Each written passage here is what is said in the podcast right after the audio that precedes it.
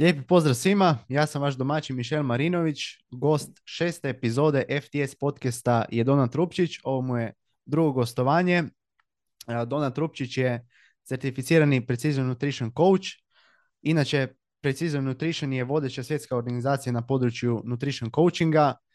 Donat također radi sa klijentima uživo u teretani u obliku online mentorstva, pomaže ljudima da u svoje zdrave i održive navike, i autor je mnogih eh, fitness članaka. Eh, neke od teme o kojim ćemo danas pričati eh, su recimo treniranje mišića u izduženoj poziciji, znači da li je puni opseg pokreta bolji od parcijalnog, zašto je deload bitan, kada i kako ga napraviti, malo ćemo pričati o if it fits your macros, mišljenje o tome, reverse dietingu, kako je genetika povezana sa pretilošću i ostalim drugim temama. Uh, uglavnom, eto Donat, uh, kako si ti bio ovih posljednjih uh, mjesec dana od kad se nismo čuli? Uh, jako dobro, evo kao što sad malo i, iza, iza kamere pričali, stvarno je dobro, eto, ja sam primio sad i nešto novih klijenata, lista čekanja je duga, ali malo po malo se čisti. čak sam imao i isto jedna od stvari, ne znam smo ikad pričali o tom, zapravo radim onoj konzultacije sa drugim trenerima, nutricionistima, tako da imao sam baš sad nedavno jedne odlične konzultacije. To mi je isto baš drago da mogu na neki način utjecati i na ljude koji tek počinju ovom poslovno pomoći. I znam koliko mi je to bilo wow da sve više mi se zna javljati mlađi kolege, i to ono, imam ja sad 28 godina, nije da sam star, ali ono kao, e, tvoje stvari, tvoj način razmišljanja, tvoj pristup su na neki način utjecali na mene sad kod trenera, i to ono meni kao, holy shit, ono, stvarno, hvala vam na svim takvim porukama kad mi se javite s tim i slično, jer osjećam se jako mlado, ali opet kad pogledam, ajde, ja sam rano krenuo, već sam preko šest godina u ovom, pa ajde, stvorilo se neka reputacija.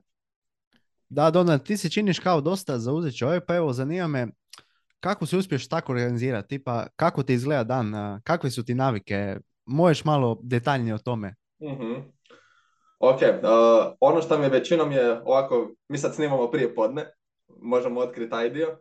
Većinom taj dio danas i držim slobodnim. Da li će to biti ili za ovako nešto, kao eto, mi sad ovdje možemo snimati podcast, da li će to biti da se možda čujem sa nekim od klijenata bilo potencijalnih, pa ono, napravimo neki inicijalni razgovor, ili jednostavno napravim neki update sa klijentom, ovako malo čujemo se, popričamo. A većinu ovog vremena se ipak trudim se držati da mi to bude slobodno vrijeme, za moje privatne stvari, hobije i slično.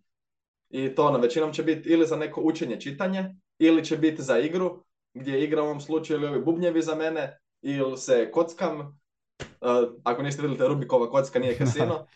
ono, takve nekakve stvari. Ili odigram nešto, možda pogledam nešto što me zanima. Tako da taj dio se recimo držim. Naučio sam koliko je bitno imati stvarno to slobodno vrijeme za igru. Jer sam se već par puta u burnout zakucao sa samo rad, rad, rad a onda evo popodne, sad isto znaš da imamo donekle ograničeno vrijeme, pa smo rano krenuli, ali bez brige stignemo sve. onda sam u teretani, tamo sam još manje cijelo popodne sa klijentima na privatnim treninzima i na kraju kad se na večer nakon tog ili možda neke šetnje s frendovima, šetnje sa samim sobom ili opet dođem doma malo fokus na hobije, čitanje, pisanje, tako nešto. da, i reci još, koliko smatraš tipa da, da recimo ajmo konkretno primjer kod trenera. Koliko ti smatraš mhm. da bi oni trebali dnevno provoditi uh, na osobnom razvoju, edukaciji? Uh, ja smatram onako da je uh, bitno biti danas što više produktivan, ajmo reći, u što manjem, što manjem vremenu. Ja znam sebe osobno, počeo sam koristiti jednu jako dobru stvar, a to je Tomato Timer, ne znam da li si kad čuo. Mhm. Znači, dosta ljudi počne nešto raditi, onda, ne znam, dođe im obavijest na mobitelu i sve to i onda im prekine rad, znači totalno ono, produktivnost im opada. Znači, imate stranicu na internetu, Tomato Timer, i tamo postavi timer, znači 25 minuta je taj generalni Tomato Timer, ali možete ga postaviti kako vama paše. I znači tih 25 minuta sklonite mobitel, sve sklonite i radite na onome u biti, ne znam, da li je to neko čitanje knjige, neka zadaća ili tako nešto i eh, nakon, nakon što odradite taj timer u biti pet minuta je kao ta neka pauza. Znači ne bi bilo baš idealno da idete na mobitel, ali recimo samo onako neko opuštanje, samo da nije eh, to što ste već radili. Tako da ja smatram da je ta produktivnost dosta bitna. Evo ja osobno od kad sam počeo koristiti taj tomato timer sam puno produktivniji. Recimo u to vrijeme uvijek, znači uvijek, znači to je, nije uopće više pitanje, nego svaki dan ono, pročitam 40 stranica knjiga, znači nebitno sad da li je to više knjige ili jedne knjige. I evo sad prije dva mjeseca sam počeo onako, znam da dosta, ajmo reći, dosta zaostajem u tom polju, pa sam počeo čitati onako jedno istraživanje svaki dan, nebitno vezano za koju temu. I, i da, neki članci na internetu i tako, to uvijek to mi je znači neka moja rutina. Imaš ti možda kakvu rutinu donat, tipa ovako svakodnevicu? Što se tiče edukacije. Da, čak taj dio nemam si toliko fiksno zadano. Imao sam, recimo, baš da se nadovežem novu tomato tehniku, jer kako sam prvi put susreo s tom, to je bila uh, tehnika paradajza. Mislim da sam tako bio naletio, to je ono bila negdje u srednjoj školi kad sam naletio na to. I ono bilo je fora, recimo to je bilo kroz faks. Koliko sam dugo bio tamo, tako su mi bile stvari kao ok, pogotovo kad su bile stvari koje ne želim raditi, za to mi je onda bilo ok. Tako sam nekako ispregovarao sa sobom, budemo na taj način. A sad mogu reći da čak kako već dugi niz godina stvarno učim i čitam stvari koje me zanimaju i onda se čak ni ne moram takve stvari imati sa sobom, nego aha, ok, čitat ću uvijek nešto, jer uvijek sam u tom, ili ću neki podcast poslušat, ili ću sad čitati neku knjigu, ovo ono, osim tu i tamo ako ciljeno uzmem pauzu da se zaštopam kao ok, ajmo sad malo odmoriti glavu od toga, ajmo pustiti da se postojeće ideje malo kuhaju unutra. Uvijek imam nešto otvoreno, evo recimo sad ovdje ispred, iza kamere je taman kompjuter imam upaljen i uvijek imam otvoren neki tab nečeg što čitam. Trenutno je to evo, motivacijsko intervjuiranje, baš primjena na svijet fitness i prehrane, tako da uvijek imam otvoreno i e super, sad ću malo otvoriti, danas ću pročitati možda 10 stranica ili koliko god, samo idem čitati. Tako da s te neke strane čak nemam neku posebnu rutinu, osim ajde možda na mjesečnoj razini, ovi članci koji se spomenuo, koji dalje pišem za fitness.com.hr, to je nešto što sam se zadao, ok, ako ništa drugo, znači ću barem u tu svrhu ciljano pročitati nešto novo, da onda idem pisati o tom, ali zapravo stalno čitam, stalno me zanima, ovo mi je dalje najveća strast, pa ne moram čak imati neki poseban, nekako posebno ograđeno vrijeme kad ću raditi, nego super, više manje kad god mi dođe pod ruku, pucam. da, razumijem. Ma evo, samo sam se htio malo dotaknuti te teme produktivnosti. Evo, recimo, ja dosta volim onako bi znaš organiziran u svemu što radim. Nekome će možda pasat da nije toliko organiziran, recimo da radi kad mu više paše. Ali eto, da, tu dolazi individualizacija kod mhm. klijenata. U biti, koliko ti misliš da je bitna ta organizacija, recimo, kod klijenta što se tiče prehrane i toga?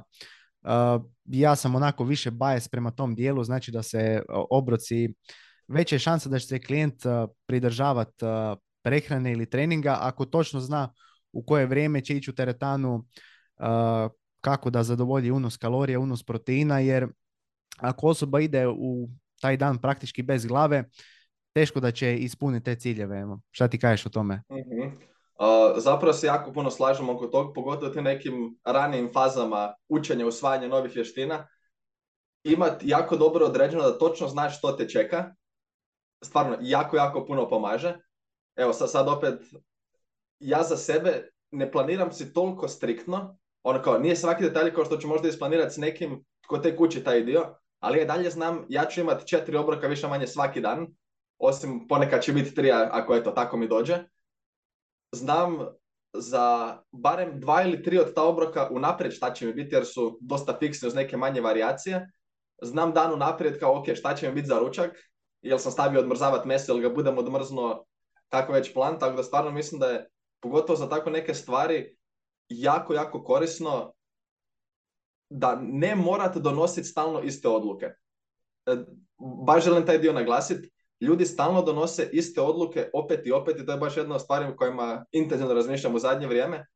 I tu toliko troše energije da se oni pitaju svaki put, ok, šta ću sad doručkovati, jesam na privatnim trenicama, nekad pitam klijente i pokušavam ih malo po malo na soft način, na mekan način dovesti do tog, ono, pitam ih kakvi su planovi, što danas jedeš za ručak, a nemam pojma.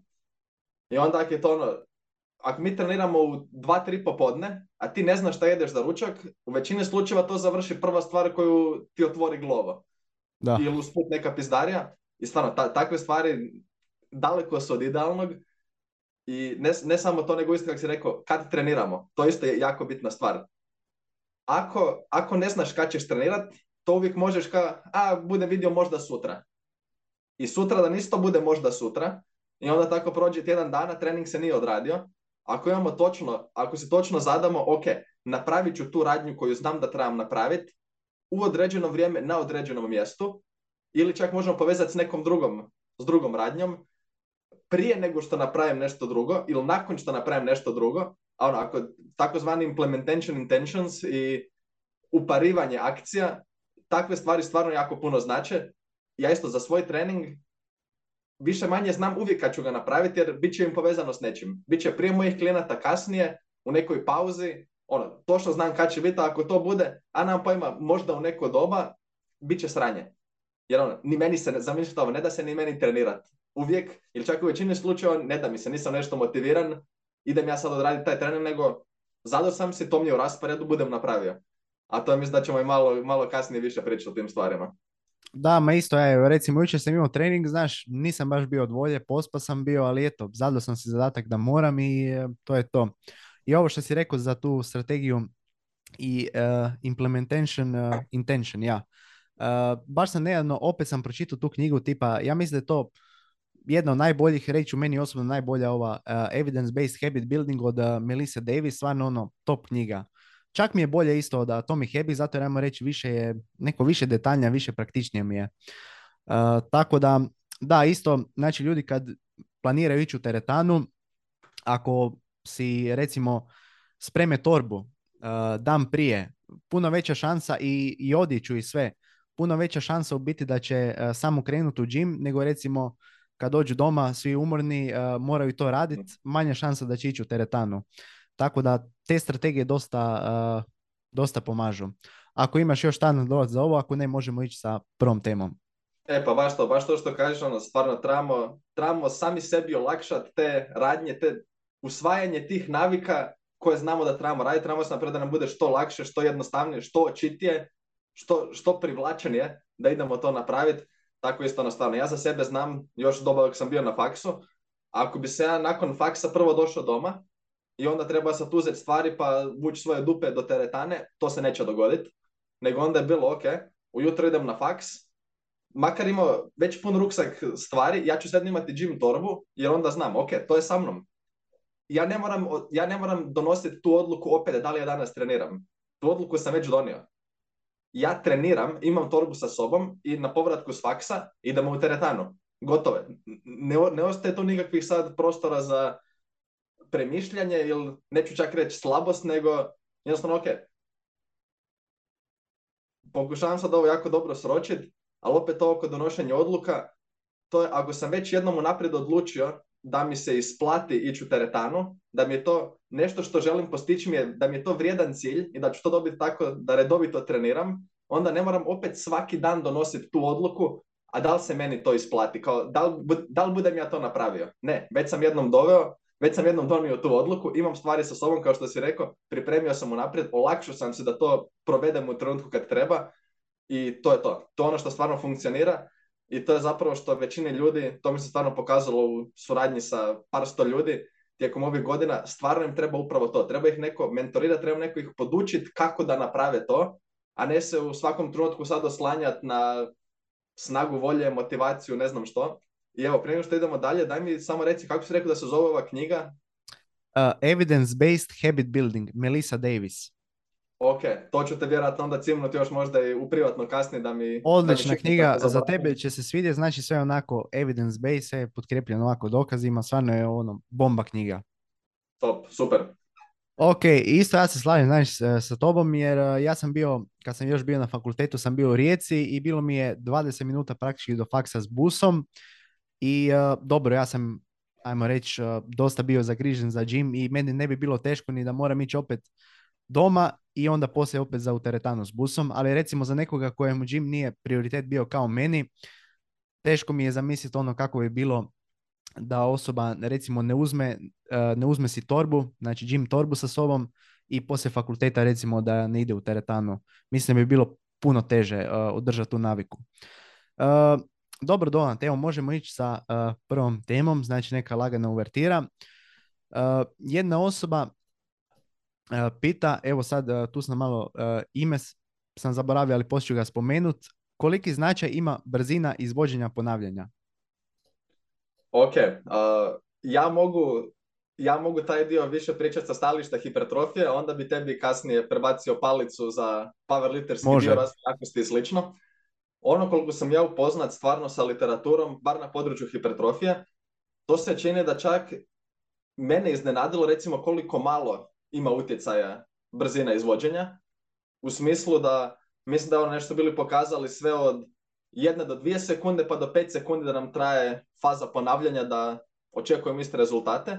Ali ono što mogu ovdje reći iz prakse, recimo kad radim s klijentima, uvijek im naglašavam da malo sporije spuštaju uteg, da to bude ta kontrola, jer bitan nam je taj ekscentričan dio utega kad spuštamo kilažu, da to ne bude slobodan pad.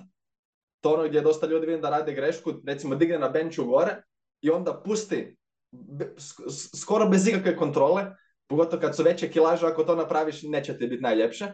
Ali ono, vidim da ljudi rade s nekim malim kilažama, bubnući 40 kila, to se može jako fino odbijati od prsa, ne, neće biti nikakve ozljede i slično, ali opet gubimo potencijal za tu neki gain se izvući, baš u toj ekscentričnoj fazi pokreta. Pa ono, barem što bih rekao, u praksi čini se da nije toliko bitno koliko traje ta dužina ponavljanja, dok god nije presporo, pogotovo koncentrični dio, ako sad ono, se ti trudiš dizat, vidio sam te neke tut metode i ne znam što, da ti dižeš 5 sekundi uteg gore, e kad ideš toliko sporo, onda tu moraš žrtvovat produkciju sile i onda s te strane neće biti idealno. Znači ono, digni gore nekim normalnim tempom, da to traje možda oko dvije sekunde, sekundu, ovisi opet, ovisi o vježbi. Neće ti šrag trajati jednako dugo da malo digneš ramena, koliko cijeli čučanj kad se dižeš dolje iz rupe. Ali ono, neka bude kontrolirano i normal, ajmo reći normalnom, prirodnom brzinom ta faza dizanja, koncentrični dio, i volim stvarno klijentima reći, opet, za ovo nije toliko čvrsta literatura se čini, ali nekako u praksi ima mi najviše smisla, možda malo sporije spuštaj taj uteg, vraćaj uteg i skontroliraj ga da odradi taj ekscentrični dio. Ali evo, zanima me, zanima me što ti kažeš. Uh, evo da, samo još kažem koja je osoba ovo pitala, znači na Instagramu se zove uh, SVAT15, sad SWAT15 znači. Uh, uglavnom hvala na pitanju i znači brzina izvođenja ponavljanja pa znači imamo taj ekscentrični dio, dobro, izometrični dio ćemo zanemariti da je nula uh, i taj uh, koncentrični dio. Sad, uh, jako mi se sviđa citat, znaš, vjerujem da znaš Donat Jeff Albertsa. mm E, on, on ima jedan jako, jako dobar citat. Znači, nemojte da pusti da težine kontroliraju vas, nego vi morate kontrolirati težine. I to mi je jako dobar citat i to se kažem svakom klijentu i mislim da to odradi svoj posao. Uh, uglavnom, što se tiče tog kontroliranja, pa sad ne bi išao ni u jedan ni u drugi ekstrem, baš onako ni u spo, presporo spuštanje, ni u prebrzo. Znači samo onako da bude neka kontrola šipke, jer opet ako pre, uh, previše kontroliraju, to će opet biti uh, kontraproduktivno, kao, kao literatura onako naginje u tu stranu, a što se tiče ovog koncentričnog dijela, da, ono, praktički najbrže što osoba može napraviti, ne baš sad ono da recimo ako radi bench press da ono potpuno protraktira lopatice i sve, ali brzo, brzo da napravi, da. Ili recimo ako radi čučanj, neće sad napraviti čučanj ono da, da sad uh, skokne gore, znači da se stopalo podigne spoda, nego ono, brzo treba biti. A što se tiče ovaj dio za snagu, pa tu je praktički, ajmo reći, ista stvar. E, ne bi osoba htjela previše, ajmo reći, usporiti taj negativni dio pokreta. Neka istraživanja čak tvrde ako je više od 3 sekunde da, je, da će u biti jedna grupa koja radi više od 3 sekunde, druga grupa manje od 3 sekunde, taj negativni dio pokreta, ova grupa koja je radila manje od 3 sekunde da će imati veći razvoj jakosti, to sam htio reći, da. Bolji razvoj jakosti će biti. Tako da kontrolirajte težine, nemojte dopustiti da težine kontroliraju vas, znači negativni dio pokreta kontrolirati, koncentrični dio što brže moguće. Evo, to je bio neki suma sumarum. Da, slažem se. I ovo kad baš kad si malo bio spomenuo da ne bude to neki izbačaj, to su da. pak sad kroz neke druge adaptacije, ako baš na ciljamo da to bude balistički, idemo sad ispucati. Da, to je više eksplozivnost, da. Tako je, tako je, to je za neke druge stvari. I ono što bi čak mislim da je možda najbitnije ovdje, pogotovo za rekreativcu, vašem samostalnom treningu, a to je standardizirajte brzinu ponavljanja. To ono što je jako bitno općenito kod raznih varijabli treninga, neka to bude standardizirano način na koji izvodiš vježbu, da ne bude jedan trening ono, sad već radiš na benchu, dođeš do neke ono solidne kilaže, ajmo reći 80 kila, i ono, radiš nekim normalnim tempom, mučiš se ide jedva osmica i onda jedan trening sad odlučiš, sad ću raditi jako brzo to spuštat, odbijat, super, sad mogu napraviti odjednom 12, idem sad podizat kilažu. Ne. Neka to bude standardizirano. Isto tako i za opseg pokreta i u nekim stvarima no malo nagovještamo gdje ćemo doći uskoro, ali neka vam te stvari budu standardizirane jer ako nisu ne možeš pratiti. Ne može ti jedan put biti super, sad ću lagano vraćati utek 3 sekunde, a drugi put nek me povuče naprijed na veslanju, neka odletim, pa ga cimnem. Nije, samo nek bude standardizirano, to mi je najbitnije da znaš gdje si, a ne da sami sebi mažemo oči, e, danas je bio jak trening, bura, super sam, a samo si bio pun, drugačije radio, puno se više cimo i slično. Da, slažem se. Evo sad jedno dosta slično pitanje od eh, Petre Bujanić. Ima li smisla uh, stati pred kraj serije, znači primjerice na čušnju na desetak sekundi kako bi uspjela odraditi još ponavljanje dva. Znači ta osoba vjerojatno pita, ajmo reći da je cilj napraviti, ne znam sad, osam ponavljanja, da li na šestom ponavljanju može stati još uh, 10 sekundi kako bi uspjela izgurat još ta dva ponavljanja. To je dosta interesantno pitanje, evo Donan, zanima me šta ti misliš. Da, evo sa sad opet tu dolazimo baš da lijepo se nadovezuje sa ovim standardiziranjem, a to je prvo, čak prije nego što idemo na to, je jedno moje proto pitanje, jer nije prvi put da sam ovo bio čuo, a zašto da stanemo na 10 sekundi, zašto da ne stanemo na 15? I onda kad napravimo ta dva ponavljanja, zašto opet ne stanemo na 10 sekundi? Ili zašto na svakoj vježbi ne stanemo, ono, kad više ne ide, idemo sta 10 sekundi, onda, ok, gdje ćemo povući granicu? I ne kažem da je nužno loše idemo sad svaki put kada napravimo na čučenju i baš sad idemo stati 10 sekundi pa izvući još dva, ne kažem da je to nužno loše, ali opet zašto? Kao, ok, što želimo postići s tim? Pretpostavljam da kad staneš nakon prije ta zadnja dva ponavljanja, ono, došla si do nekog otkaza i čini ti se ono, odnosno nisi došla do pravog otkaza, ali osjećaš ako se spustim još jednom, ja se više ne mogu dići.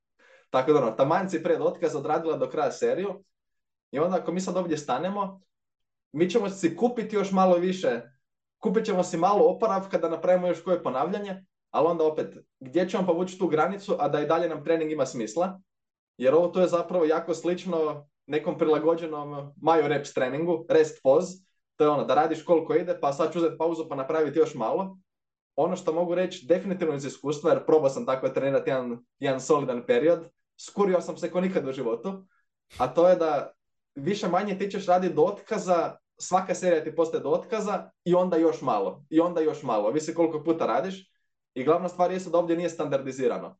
Ono što ja preporučujem isto, kad čak vidim kad mi klijent pošalje, online klijent pošalje mi izvedbu čučnja, na primjer, vidim ono, neki normalni tempo i on dođe, napravi ponavljanje broj 7, dođe gore, uzme pet udaha, ono, dubokih pet sekundi gore stoji, pa se spusti još jednom, pa opet pet sekundi stoji. To je isto nešto slično ovom, ja kažem, ok, ajmo ne to radit, idemo imati neki standardizirani tempo da vidimo gdje smo i ne moraš sad ti, ono, došli smo do otkaza, kao ili dovoljno blizu, dao si maksimum, idemo sad tu povući crtu. Tako da mislim da za većinu situacija, pogotovo ono, neke rekreativne, ako ti je cilj hipertrofija, jednostavno neka to bude straight serija obična, napraviš koliko ide, kad ti treba tih 10 sekundi, odnosno kad bi ti trebalo, ok, serije kraj, vratiš utege, odmoriš se pošteno i vratimo se kasnije.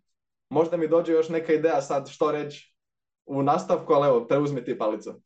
Da, znači praktički, eh, evo isto ja sam nešto mislio reći, ali sad si me ti ovo, eh, sad si me posjetio još jednu stvar, biti najbitnija stvar je ta standardizacija. Znači, eh, recimo osoba jedan, jedan trening radi tako, šta recimo, onda drugi trening mora zapisati onako u bilježnicu ili kamo već, ono, nakon šestog ponavljanja moram se odmoriti 10 sekundi opet dolazi do te standardizacije. Znači nije baš meni toliko praktično, ajmo tako reći.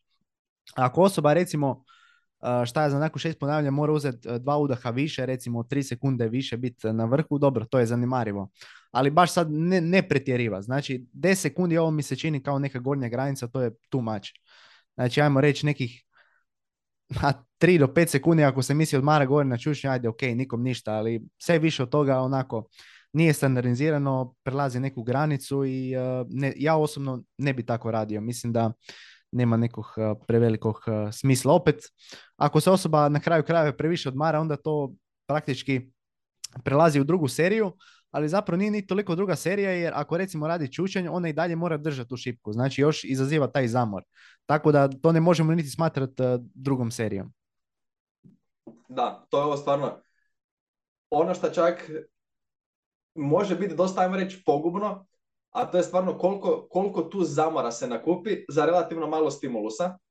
Jer sva ta ponavljanja znamo da što smo bliže otkazu, što smo mi bliže otkazu, možda će potencijalno biti nešto veći stimulus, ali zamor drastično raste. Ono, čuo sam ljudi kažu eksponencijalno, ne znam je li to uopće moguće kvantificirati, ali koliko tu zamora, znači ta zadnja dva ponavljanja, tamo da ih još napraviš, možda nešto malo gainca uspiješ izvući ovdje, što je isto upitno, čak ono, da li će to bilo kakvu u praksi imat realan osjećaj, ali jako puno zamora će biti i vjerojatno bi bilo pametnije, umjesto da se ubijaš s tim, pa samo na kraju treninga dodaju možda još jednu ili dvije poštene serije, to će vjerojatno biti nešto učinkovitije. Opet, ovisi koliki ti ukupni volumen, ali evo, stvarno nisam fan takvih stvari, nego stvarno, ok, ako ne možeš više napraviti, ne moraš se mučiti s tim, nego završi seriju i, i idi na nešto drugo. Jer opet, gdje bi povukli crtu, možemo tako svaku vježbu raditi, u svakoj vježbi doda 10 sekundi pauze, a onda, a zašto je 10, zašto ajde možemo staviti 15, a zašto stavimo samo jednom? Možemo, nakon što to napravimo jednom, napravimo još dva ponavljanja, pa ajmo još 10-15 sekundi i onda tu se stvarno već ono, gubi se poanta, negdje trebamo povući granicu, moja preporuka, idemo povući tu granicu prije te prve pauze. Znači, kad treba pauza, gotova je serija, super. Nećeš nakupiti toliko zamora, stimulus će biti dobar i idemo dalje s treningom.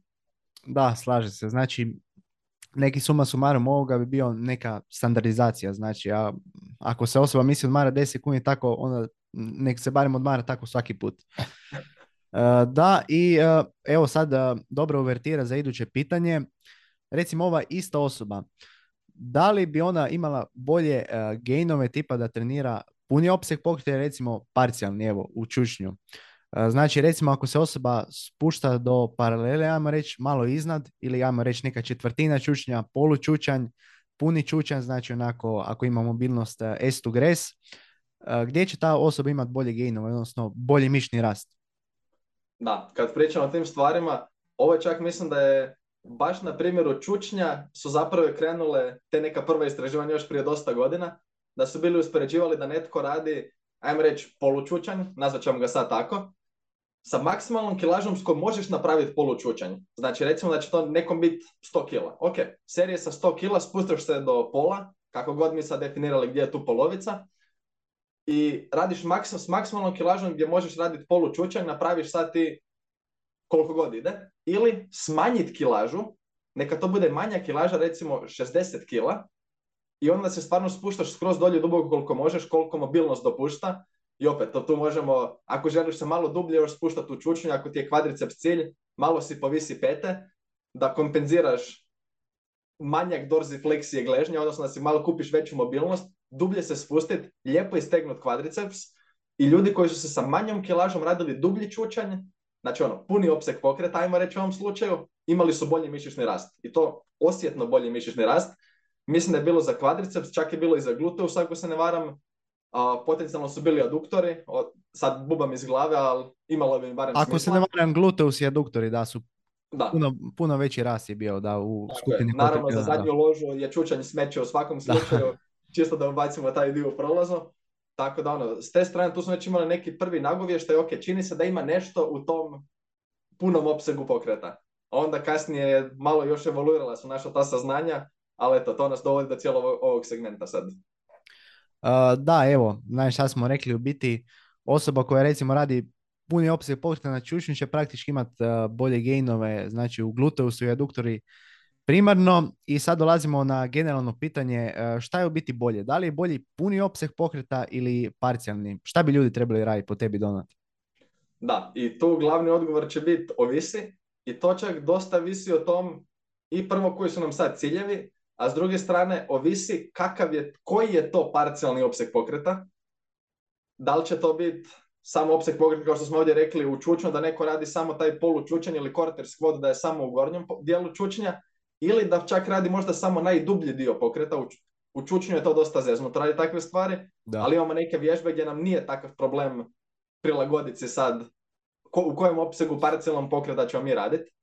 I to na čem sam baš bio, eto, sad je prošlo tamo negdje godina dana od kad sam bio pisao taj članak i imamo sad prije manje od mjesec dana, odnosno bit će tamo mjesec dana kada epizoda izađe i novi sustavni pregled meta-analizu. to vjerujem da, bude, da budeš im dao sve link u descriptionu kao inače. Da. I ono što su ovdje stvarno bili pokazali da nekako može nam se puni opseg pokreta nam može biti defaultna strategija. Kao, ok, ako ne znaš što bi, idemo trenirati u punom opsegu pokreta, ali sve se čak više čini, i to sam još ono detaljno napisao u članku, evo stvarno kog zanima, mislim da sam tamo detaljnije čak artikulirao sve misli nego što možda budem ovdje. Čini se da čak možda nije stvar kod punog opsega pokreta kao samog, ono, da ima neka magija u tom, nego da je bitno da te mišiće mi treniramo u izduženom položaju. I da je to ono zapravo glavni dio ne mora biti cijeli opseg pokreta, odnosno kad uključimo cijeli opseg pokreta, većinom ćemo uključiti i taj dio pokreta gdje je mišić u stegnutnom položaju.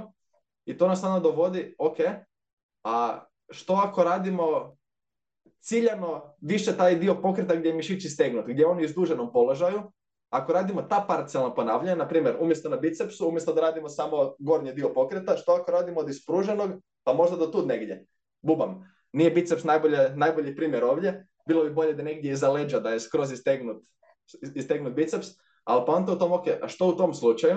I imamo čak, eto, u zadnjih godinu dvije jako dobrih istraživanja na tu temu, gdje se čak čini da potencijalno ima neka prednost ako radimo parcijalna ponavljanja u tom krajnjem dijelu pokreta, odnosno gdje je mišić izdužen, čak prednost u odnosu na puni opseg pokreta, i to ono gdje sad čekamo da se još malo skupi, da se skupi još malo dokaza na tom. On, treba vremena da se provedu te studije, da, se, da to bude kvalitetno.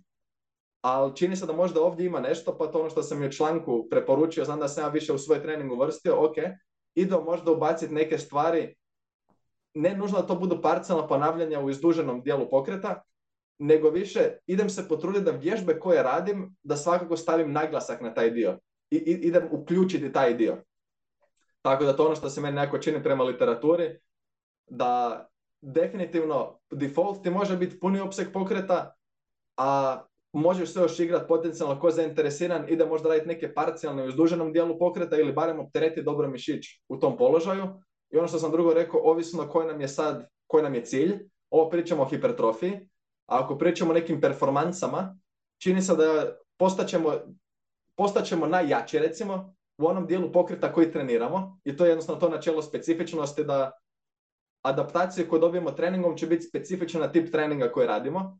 To znači, ako želiš postati što bolji u četvrt čučnju, u polu čučnju, ok, onda vjerojatno ne bi bilo loše da imaš barem dio treninga da ti bude taj specifični pokret. Da. Ali me zanima me kako ti sa powerlifting stajališta i općenito. pa evo, ja sam, uh, znači bio sam tu studiju prvi put pročitao kada je izašla, evo, napisao sam si znači neke najbitnije napomene da nešto ne zaboravim, uh, šta je u biti ta studija govori. Znači, mhm. prva napomena je bila da je puni opseg pokreta, znači da je bio bolji od parcijalnog. Znači, ta veličina efekta je bila mala, ali dalje se čini da je puni opseg pokreta da je bolji od parcijalnog. Znači, praktički gledano, šta bi to recimo bilo? Kad recimo radite veslanje ili lat pull down, do kraja znači ispružite e, ruke, lijepo istegnite lopatice, to je bolje recimo nego da osoba radi samo ovaj prvi dio pokreta, ajmo tako reći. Eh, I recimo kada osoba radi podsak sa bučicama na klupi, neka dođe do ramena, ajmo tako reći, neka lijepo istegne eh, prsa ili ako recimo radi sjedeći potisak, neka opet dođe do ramena da istegne prednje rame recimo. Kad radi, da, baš kao što smo sad spominjali, znači kad osobe rade čučanj, neka idu ispod paralele, znači a ne, ne da rade četvrtinu čučnje ili tako nešto. To je znači prva stvar. Druga stvar bi bila recimo da je puni opseg pokreta, mislim, oni su napravili tu neku uh, subgrup analizu, da je puni opseg pokreta superioran bez obzira na cilj, je li to jako snaga, hipertrofija ili tjelesna kompozicija, to im je kao bio taj neki subgroup analysis. treća stvar je, većina ljudi, znači ne, neko će tvrditi ono, parcijalni opseg pokreta je bolji za mene, ja imam bolje gainove s time, ali onako ovdje su došli do zaključka da vjerojatno će ljudi bolje respondira, znači na taj puni opseg pokreta. Onako prosječno, možda će biti neko ko će bolje respondirati na parcijalni recimo. Uh, mišićni rast, da, ovo, znači mišićni rast kod full roma, znači više, bolje će biti mišićni rast uh, na ovom dijelu blizu tetive, odnosno blizu hvatišta nego kod parcijalnog hroma. Znači recimo biceps pregib, ovaj dio blizu lakte će biti više hipertrofije nego recimo ovaj dio bliže, bliže ramenu. Peta stvar, ja, znači nema veze da li su mašine ili kablovi, znači full ROM je superioran i kad ljudi koriste mašine ili kablove. neovisno o tome da li osoba radi vježbe za gornji i donji dio tijela, znači kao što sam spomenuo, veslanje, mislim leđa ili čučanj, znači puni opseg pokreta je bolji za jedan i drugi dio tijela. I kao što se sad ovo spomenuo, isto sami autori su to rekli da bi volili u buduće to proučavati. još istraživanja da li je treniranje u izduženoj poziciji bolje nego sa bolje nego treniranje sa punim opsegom pokreta. Znači to je baš jako zanimljivo područje jer to bi meni pogotovo bi dosta to promijenilo trening, onda bi se više fokusirao na tu uh, izduženu poziciju. Evo ne znam da li si ka radio, to mi se sviđa ta vježba, onaj uh, Bayesian curl za biceps. uh Evo recimo onda bi ja bi u toj vježbi onda radio, ajmo reći, samo ovaj donji dio pokreta, znači kad mi je mišić izdužen. I uh, da, treniranje u skraćenoj poziciji je uh, lošije nego treniranje sa punim opsegom pokreta. To isto je bio jedan takeaway. I da, najvažniji dio ponavljanja je onaj dio pokreta u kojem je mišić izdužen. Tako da evo, baš me zanima kako će ići to u budućnosti jer eto, mislim, mene zanima ovako da budem da imam najviše gainova što mogu dobiti, znači za to vrijeme koje provedem u teretani, tako da evo, to su neki najvažniji uh, takeaway. Imaš ti još šta za nadodat? Da, pa čak po ovom trenutnom stanju literature, osim samo ovog jednog sustavnog pregleda, imamo barem, koliko sam ja upućen i koliko sam bio uključio u svoj, u svoj članak, imamo već stvarno sedam istraživanja koje su direktno mjerile mišićni rast i svako od njih je pokazalo da nam je baš to je treniranje u izduženom položaju da nam je korisno. I čak imam baš ovih par njih koji su čak u odnosu na puni rom se čini da možda ima neka prednost. Opet, to će možda biti minimalna, ali ono što mogu reći u nekoj sa stajališta neko ko radi u praksi, i to je baš ono i za osobni trening, ja sam već bio prebacio sve, praktički sve stvari koje mogu raditi, stavljam naglasak, naglasak da mi je mišić u izduženom položaju sad ovo baš novo isto istraživanje, mislim da je prije koji mjesec možda objavljeno, za 30 ekstenziju iznad glave raditi, da je superiorno u odnosu na to da je lakat uz tijelo. Zašto? Jer ćemo istegnuti dugu glavu tricepsa.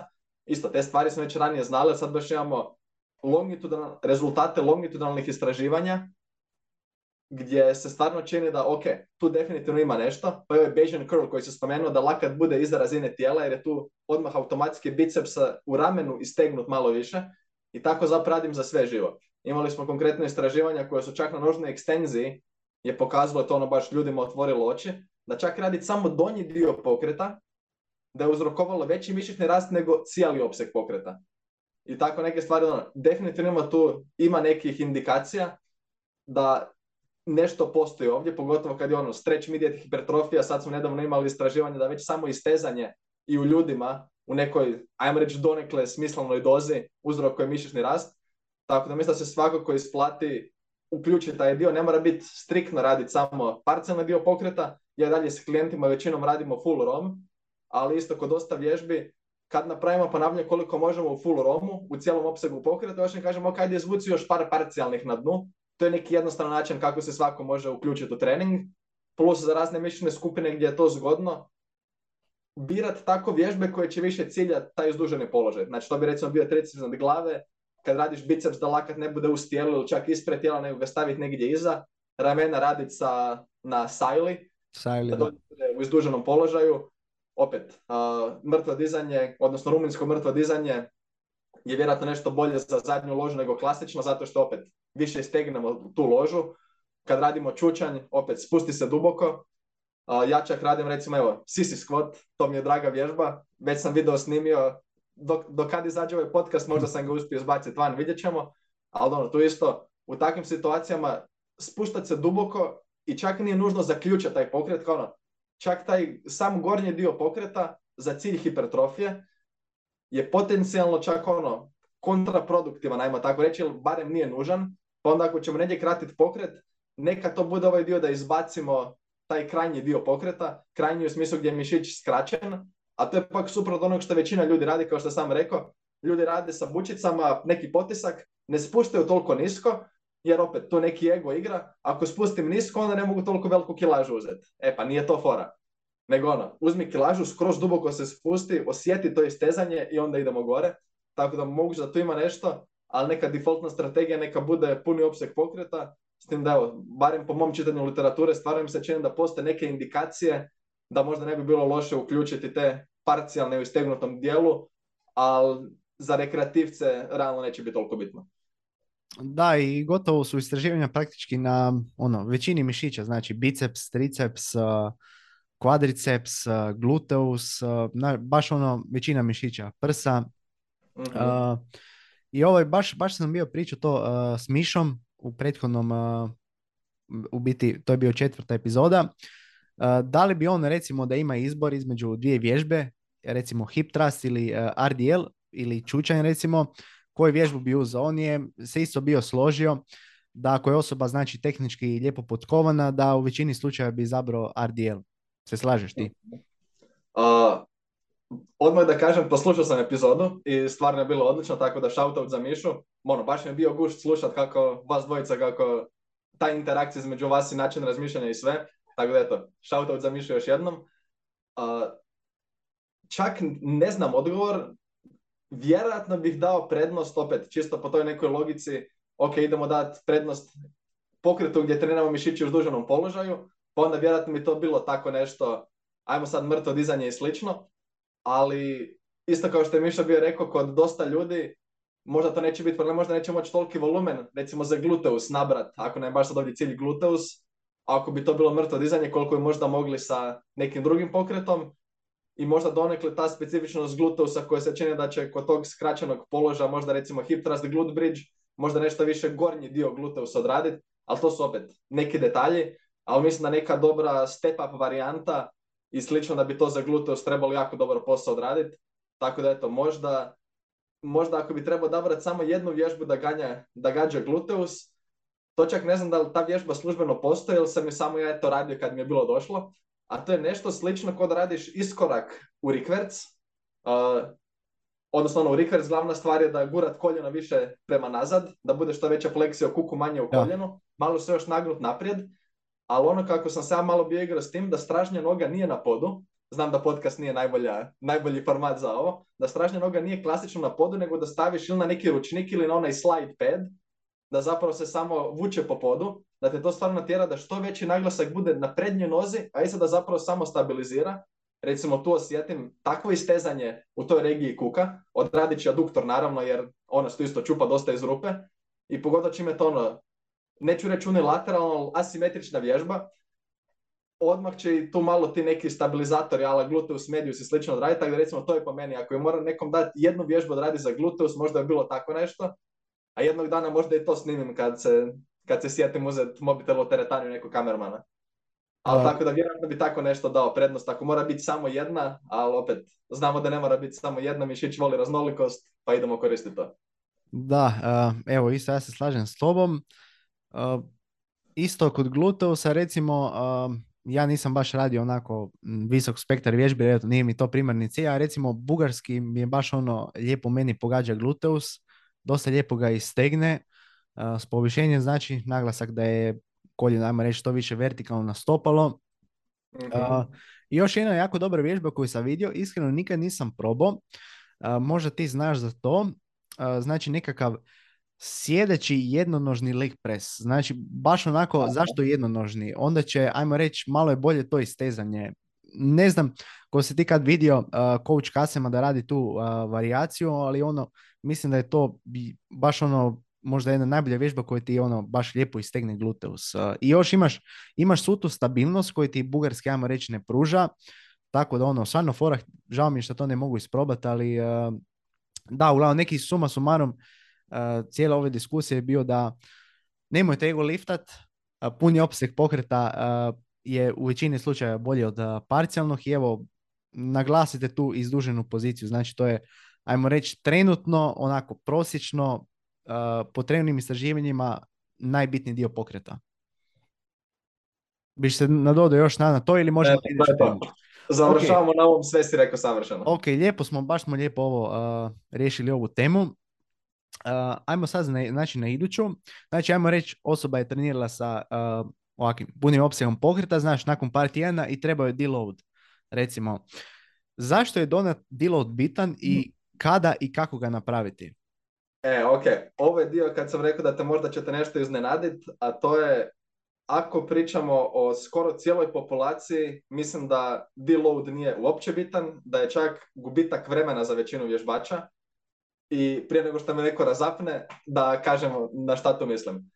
Prosječna osoba, ako trenira možda 3 sata tjedno, možda će skupiti 8 serija po mišićnoj skupini, ajmo reći tako nešto, i još tu i tamo se dogodi život, a to ovo, nije se dobro isplanirala, nije se sad odredila kad ću ja točno ići u teretanu i sve, pa možda jedan tjedan odradi dva treninga, pa se možda to opet dogodi dva tjedna kasnije, opet odradi samo dva treninga, pa izgubi još jedan trening. I onda od čeg se ta osoba ima deloadat? Od čega ti imaš raditi deload ako u prosjeku si imao šest ili sedam serija po mišićnoj skupini tjedno, koje nisu bila nikakve sad elitne kilaže, niti ne mogu biti s tom frekvencijom treninga, kakav deload ovdje?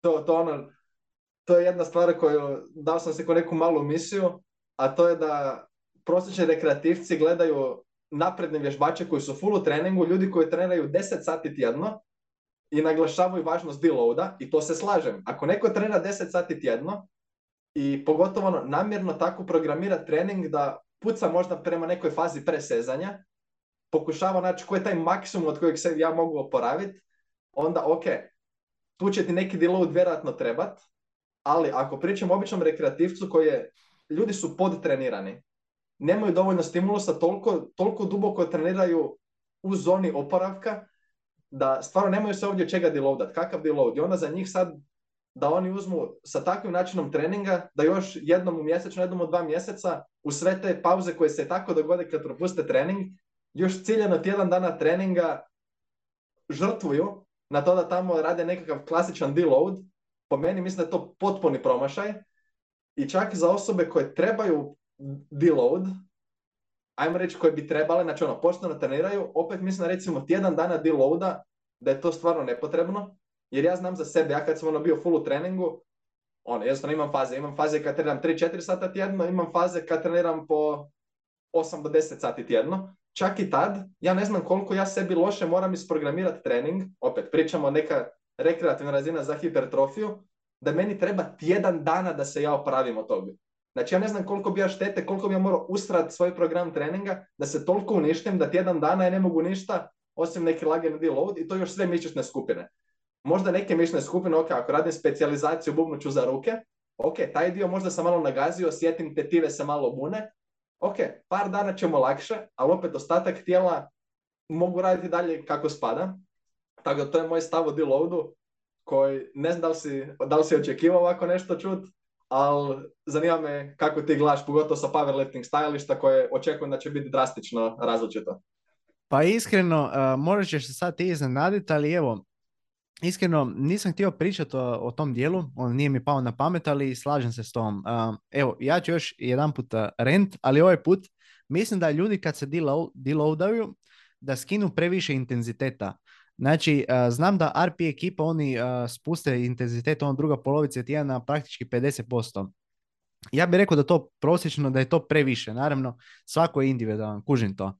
Ali mislim da stvarno 50% ako neko, nek, zamislite, znači ako radite 100 kila čučanja zadnji tjedan u ciklusu i sad na ovdje stavite 50 kila. Mislim da je to stvarno too much i da će vam to biti više štete dalje nego koristi. E, sad, koliko bi ja tu išao? Iskreno ne bi išao ispod 70%, da pače, išao bi kod čušnja generalno bi išao oko 80-85%, znači te težine. E, čak je im isto Mišo imao e, jednu jako dobru, ne znam da li je story ili nešto bio bacio, da je volumen taj koji će u biti otpustiti najviše zamora, tako da konkretno ja sam prije tako bio radio. Skinom bi si intenzitet na 50%, znači kao što sam rekao, i ne znam, došao bi prvi tjedan, osjećao bi se onako neko tromo, ko da, ne znam, ko da sam slabi nego, slabi nego što sam trebao biti. Uh, I sad mi je, sad sam to ono, totalno promijenio mindset, sad mi je praktički intenzitet negdje čak na 90%, znači recimo ako radim lat pull down sa 75 kila, četvrti tjedan u ciklusu prije deloada, sad recimo stavim na 70 kila, spustim jednu seriju, ponavljam, pustim ista. I skužim da kad dođem u prvi tjedan, kad se vratim na 75 kila ili čak dignem na 80, da mi je puno bolje, puno bolje se osjećam. Tako da generalno mislim da, da ljudi se previše, ajmo reći, deloadaju što se tiče intenziteta.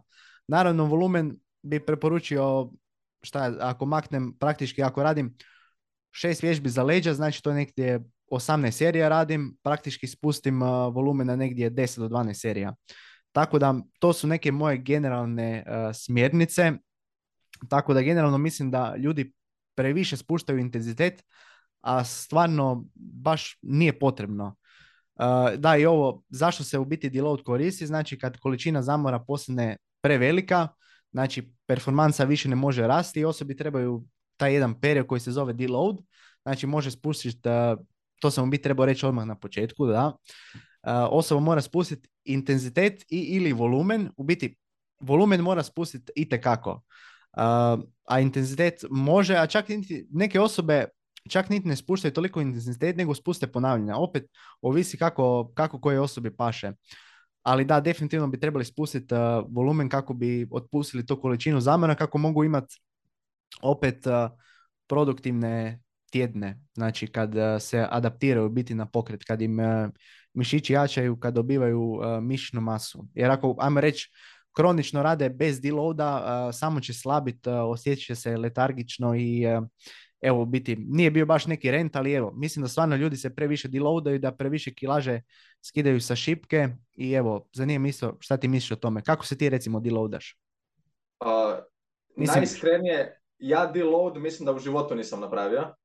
U, nikad nikad nisam imao ovo kako opisuješ pravi deload, jer ono stvarno kako ja gledam, osim ako ne pričam baš o nekoj elitnoj razini, gdje ti je cilj gađat sam, sam maksimum mogućnosti gdje se možeš oporaviti, ono, pokušavati plesati na toj granici, idemo izvući maksimalne gense. Gense, opet kad je spomenuo RP ekipu, Renaissance Periodization, oni imaju nešto zovu MRV, a to je maksimalan volumen od kojeg se možemo oporaviti. I negdje kad plešeš oko te granice, ok, tu će biti biti dosta zamora, ali opet to će za većinu ljudi, za većinu mišićnih skupina biti preko 20 serija tjedno po skupini.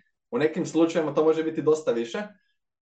I onda ja sam za neke mišićne skupine odem na dosta visoke volumene i onda ok, jedan period znam da mogu gurat i to više gledam kao neku fazu specijalizacije i onda nakon tog ok, samo ću završit ću s tom fazom specijalizacije, znači neće biti klasičan deload, i opet, nikad nemam deload za sve istovremeno, nego ja općenito, moji treninzi, i ovo ne preporučujem početnicima, Poč- za početnike je dobro imati točan program treninga, znaš šta kako te čeka, drži se tog, a ja sam još dovoljno dugo u treningu da ja više manje fitam volumen, a to je da, ok, osjećam se da, recimo evo, ciljam sad na leđa, bubnuću, i onda kao, ok, idemo danas mi se čini ono, nisam upaljen, danas bi mogu odraditi neki dobar trening, ok, super, i kad ću opet raditi leđa, to će možda biti za dva dana kad osjetim da sam spreman. Tako da s te neke strane, ono što želim reći da čak nemam ciljani deload, nego ok, ako je neka mišna skupina, da ju mogu gaziti, bude mi nagazio ako mi je prioritet, a ako osjetim da ok, danas bi mi možda dobro došlo da ne forsiram leđa, ili ono što je u mom slučaju bilo, ruke su mi uvijek zaostajale, ako sjećam, ok, malo se buni sad tu neka tetiva brahijalisa ili nešto, ok, sad možda nećemo gaziti po tom, nego ok, ili ću odraditi manji volumen ili ću promijeniti vježbe, ali većinom mislim da ovo baš samo pitanje, znam da sad letim na sve strane s mislima, neke ljude čak, vjerojatno će volumen biti ono što će ih više kršiti ako imaju velik broj serija, neki ljudi će možda stvarno intenzitet više smetat i to ono, idemo vidjeti koji je najveći problem, odnosno koji dio ti najviše smeta, uzrok je najveći problem sad, pa idemo smanjiti to. Na primjer, evo sad klijent mi dođe na trening, kaže ono nešto, leđa mu se osjećaju tak, tak, ono, nije najbolje. I u tom slučaju možda ćemo mu samo smanjiti kilažu, pa da će smanjenom kilažom raditi isti broj serija, čak malo veći. To opet nije klasičan deload, ali ono, ako ima previše zamora u leđima iz kog razloga, jer je možda imao selitbe cijeli vikend, pa nije klasičan deload, ali slično dijel na taj način, ok, imamo zamor, idemo vidjeti što će, ti, što će čovjeku lakše doći. Ali tako recimo stvarno, mislim da za prosječnog čovjeka deload mu stvarno ne treba. od svih mojih klijenata u zadnjih, pa usuđujem se reći par godina, mislim da samo jedna osoba je bila da smo radili deload, a to je čovjek, evo čak možda mogu da će slušati ovo, uh, shoutout za Trpimira, ono, to je čovjek koji se sad bio, pripremali smo ga bili za, išao je na vojni kamp, to je ono čovjek koji je imao pet težinskih treninga tjedno i još je, preporučio sam bio Marina Mandarića, pa eto, Marin Strength and Conditioning, zapratite čovjeka, čovjek je stvarno genijalan, uh, on još s njim dio baš bio odradio ove kondicijske pripreme i ubio ih je tamo na kampu sve, znači ono, Trpimir razvalio ih je, recimo on je imao deload, zašto? Jer je imao 4-5 poštenih težinskih treninga tjedno i još uz to imao puno trčanja i svega, ok, za takvu osobu deload ima smisla. Ali opet, neki rekreativac koji trenira nekoliko sati tjedno, mislim da stvarno ne treba nikakav deload, ili čak za mene, kad znam ono ganjati po 6-7 sati treninga tjedno, što nije toliko rijetko, opet ja mislim da klasičan deload meni ne treba, nego samo ću bolje isprogramirati trening tako da ne dođem u tu fazu. I opet, to pričam kao neki rekreativac kojem je jedini cilj hipertrofija, a vjerojatno stvari jesu drugačije, to opet, taj dio prepuštam tebi kad pričamo o powerliftingu i slično, pogotovo ako je neki picking i slično pred natjecanje, to je skroz druga stvar da me neko ne shvati krivo, a za neke prošle ljudi koji, koji treniraju teretane i ne misle se natjecat, mislim da stvarno deload je samo gubitak vremena i da bi mogli jednostavno, možda ili im stvarno ne treba deload, što većini ljudi neće trebat, ili ako stvarno se uspiju dovesti do situacije da im treba, to je po meni znak da nešto su loše programirali s treningom, jer ako neko trenira 4 sata tjedno i uspije doći do toga da redovito treba deload, nešto ne štima ovdje.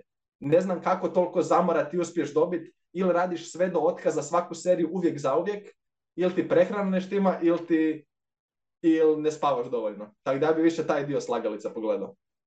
Da, evo sad da se nadovežem na to, dosta puno stvari si tu rekao. Ne znam Dona da li pratiš Barbell Medicine.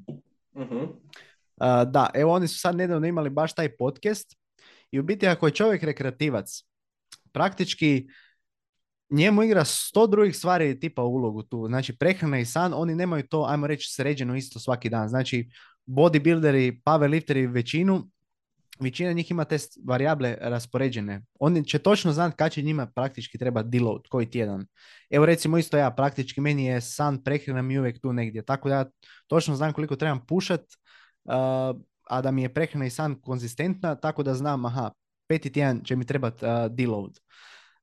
a obični ljudi, rekreativci, kao što ti kažeš, oni nek igraju stvari onako, ajmo reći, više reaktivno.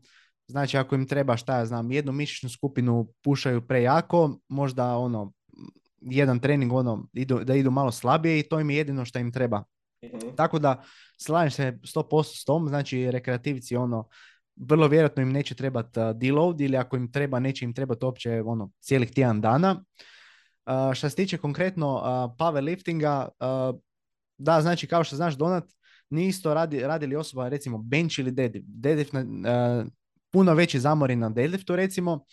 Ja osobno kako ja programiram za deadlift uzmem otprilike 17,5 do 12,5%. Znači to je neki intenzitet koji uzmem od Znači, recimo, zadnji tjedan ciklusa osoba radi sa 100 kila, onda praktički će na deloadu radi sa 85 kila i jedno ponavljanje manje.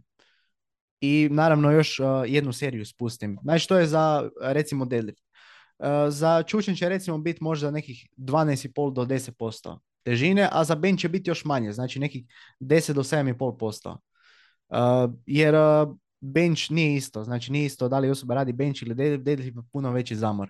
uh tako da ono, ako osoba je rekreativa, stvarno mislim ono, da ako odradi dilov, znači da uzme onako ili e, ne znam koju sesiju neka napravi onako malo lakše ili ako praktički misli napravi neka ne spusti previše intenziteta većinom onako prosječno neće toliko trebat i uh, evo praktički to je to da mislim to je bilo neko moje uh, mišljenje svega toga ali da definitivno mislim da je od onako, kao što i ti kažeš, uh, da je overrated, dajmo tako reći. Da, to bi bilo to. Evo, opet, jako velik disclaimer, pričamo o rekreativcima jer to mi je glavna publika i većina klijenata s kojim radim spadaju u tu skupinu i to je da samo, eto, možda završimo s nekom velikom porukom, neke stvari koje se su korisne na visokoj razini, na rekreativnoj razini ne samo da neće biti korisne, nego ponekad mogu biti kontraproduktivne. To nije samo za deload, to i za neke druge stvari, ali ono, nemojte kopirati stvari koje radi uh, Instagram fitness influencer kojem je posao da trenira 12 sati tjedno, možda nemojte kopirati njega. Evo, čisto, čisto kao neka stvar za imati u glavi. Uh, da, isto još ovdje jedan disclaimer, znači osoba koja je, ajmo reći, Pavel Lifter, da, on, on će vrlo vjerojatno imati, mislim, bilo bi dobro da ima neku strukturu koja je onako lijepo raspoređena, znači koliko tjedna će trajati ciklus, kad će biti deload, jer onda što manje varijabli da bude u priči, znači da sve bude praktički uh, isto. Uh, isto sad dolazimo znači do jedne uh, teme koja je ovako neplanirana. Šta ti misliš da je bolje? Recimo da osoba znači ima jedan blok, da li da ona povećava serije ili da ostanu iste? Šta ti misliš o tome? Mislim, da li, znam da RP ekipa, on, oni su veliki fanovi toga, ja ću isto reći na kraju krajeva svoje mišljenje poslije, ali dodavaju znači onako po ako se ne varam, po uh, pampu na treningu, po upalama mm-hmm. i još jedan, još jedan tu faktor u igri, nisam točno siguran koji. Oni računaju po tome da li da dodaju seriju idući trening ili ne. Samo me zanima šta ti misliš o tome. Da, to što, opet, Renaissance Periodization ekipa, oni to stvarno vole da unutar ciklusa oni povećavaju broj serija po mišićnoj skupini koje rade na tjednoj bazi. I ja nikad to nisam, ja nikad nisam imao takav pristup. I ovo sad neće biti evidence-based zato što mislim da dokaza uopće na te teme nemamo. Nego opet to ne znači ok, nemamo dokaza pa niko ne zna ništa svejedno je. Ja, jako cijenim te ljude iz RP-a jer imaju stvarno jako veliko iskustvo sa ljudima različitih stupnjeva napretka, ajmo tako reći, od ono, stvarno od profesionalnih bodybuildera do početnika. I ajde, čak moram i sebi malo organizirati misli, jer nikad ih nisam artikulirao na ovu temu, iako vrtilo mi se po glavi. Neka ako, želiš, ako želiš uh, ovo misli uh, u glavi posloži, mogu ja reći svoje mišljenje. Može, može, može, super. Ok, evo ja mislim da je da je to samo jedna dodatna varijabla. Bolje je onako držati setove statičkim, pogotovo ako je neka osoba, dobro sad, isto za rekreativce, mislim nepotrebno, neka osoba drži samo onako statički volumen i neka prati u biti kako je bude. Ako dodaje tako serije, ovisno o tome kako se osjeća, a isto kao što smo rekli, znači rekreativac vrlo vjerojatno neće imati posložen sani prehranu isto svaki tjedan, neki tjedan će moći napraviti više volumena, neki tjedan manje, tako da opet dodatne varijable u priči, mislim da je totalno nepotrebno da je statički setovi da su onako opet ovisi kako šta osoba preferira, ali statički setovi su po meni tu puno bolji izbor. Da, za, za, za rekreativce to bez razmišljanja.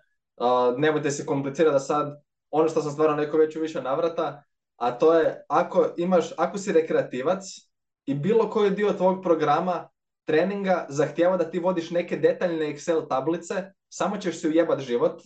Znači ono, sad imaš tu šitove, gledaš, pričamo o rekreativcima, ovaj tjedan moramo volko, idući tjedan ne znam kakva periodizacija, stvarno se ne isplati, nego nek bude nešto jednostavno da ono, da možeš iz glave više manje, imaj zapisano, da znaš koje kilaže, prati progresiju, ali opet da, da više manje okvirno znaš iz glave šta te čeka, ne da sad tu moraš, aha, pamtim jedinicu, prenosim, ono, ne, ne znam kakve kombinatorike sad u glavi izvoditi, a za neke ono napredne vježbače, možda tu ima neki, neki benefit, kaže možda jer nemamo nikakvih dokaza za te stvari, jednostavno jako teško istražiti. Možda bi tu imalo ono, kao neka logika je ok, idemo malo s vremenom davati sve veći, sve veći stimulus, naravno u cijenu sve većeg zamora, pa možda neki veći mišljen rast ni ovdje potaknemo, ali ja osobno nikad to nisam koristio, nego ok, ako će mi neka mišljena skupina biti prioritet, ono što znamo da volumen stvarno ima ulogu, i onda ok, budem stavio veći volumen na te mišljene skupine koje mi jesu sad prioritet i neka mi to bude, ne znam, stavit ću možda 18 serija i probat ću biti tu negdje oko tih 18 serija i opet onaj dio sa deloadom.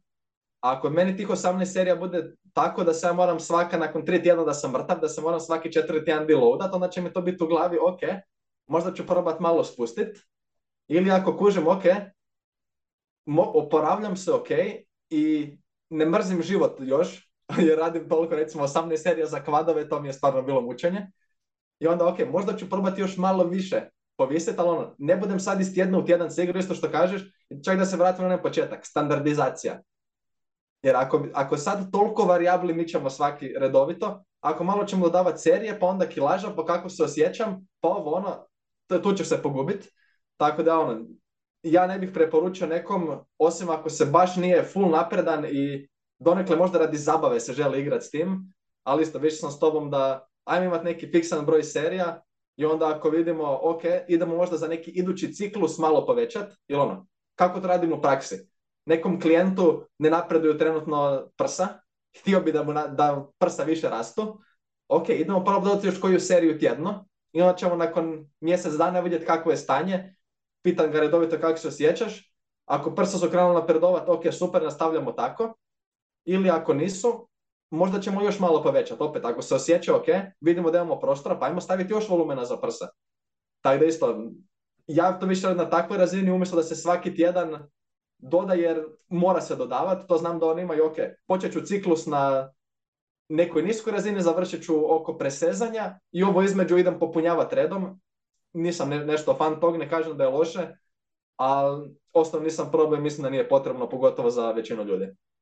Tu si sad rekao jednu dobru stvar, eh, da, ajmo reći, os- naprednije osobe to mogu raditi iz zabave. Evo, složit ću se s time, čak ni ne mislim da eh, naprednije osobe se trebali zamarati s time, jedno ako se ne žele zamarati s time, jer eh, opet, kao što govorim, već je taj signal to noise ratio, ajmo reći, jedan tjedan im bude bolje, sad ne znaju da li je to zato jer sam ovdje dodao set, da li je jer sam ovdje dodao set, ono, previše varijabli tih u priči i puno je bolje da onako statički pratiti, ne znam, nakon svakog uh, određenog uh, ciklusa dodat po jednu seriju, ajmo tako reći. Mislim da je to praktičnije nekako. Znači, statički setovi, neka suma sumarim ovog razgovora bi je nekako praktičnije, jednostavnije i uh, nema, nema potrebe sad za mijenjanjem onako iz tjedna u tjedan serije povećavati ili da, najčešće povećavati. ok, ako to je to praktički što se tiče ove tu teme. Dobro, mislim da smo dosta ovaj trening, da smo ga baš uništili.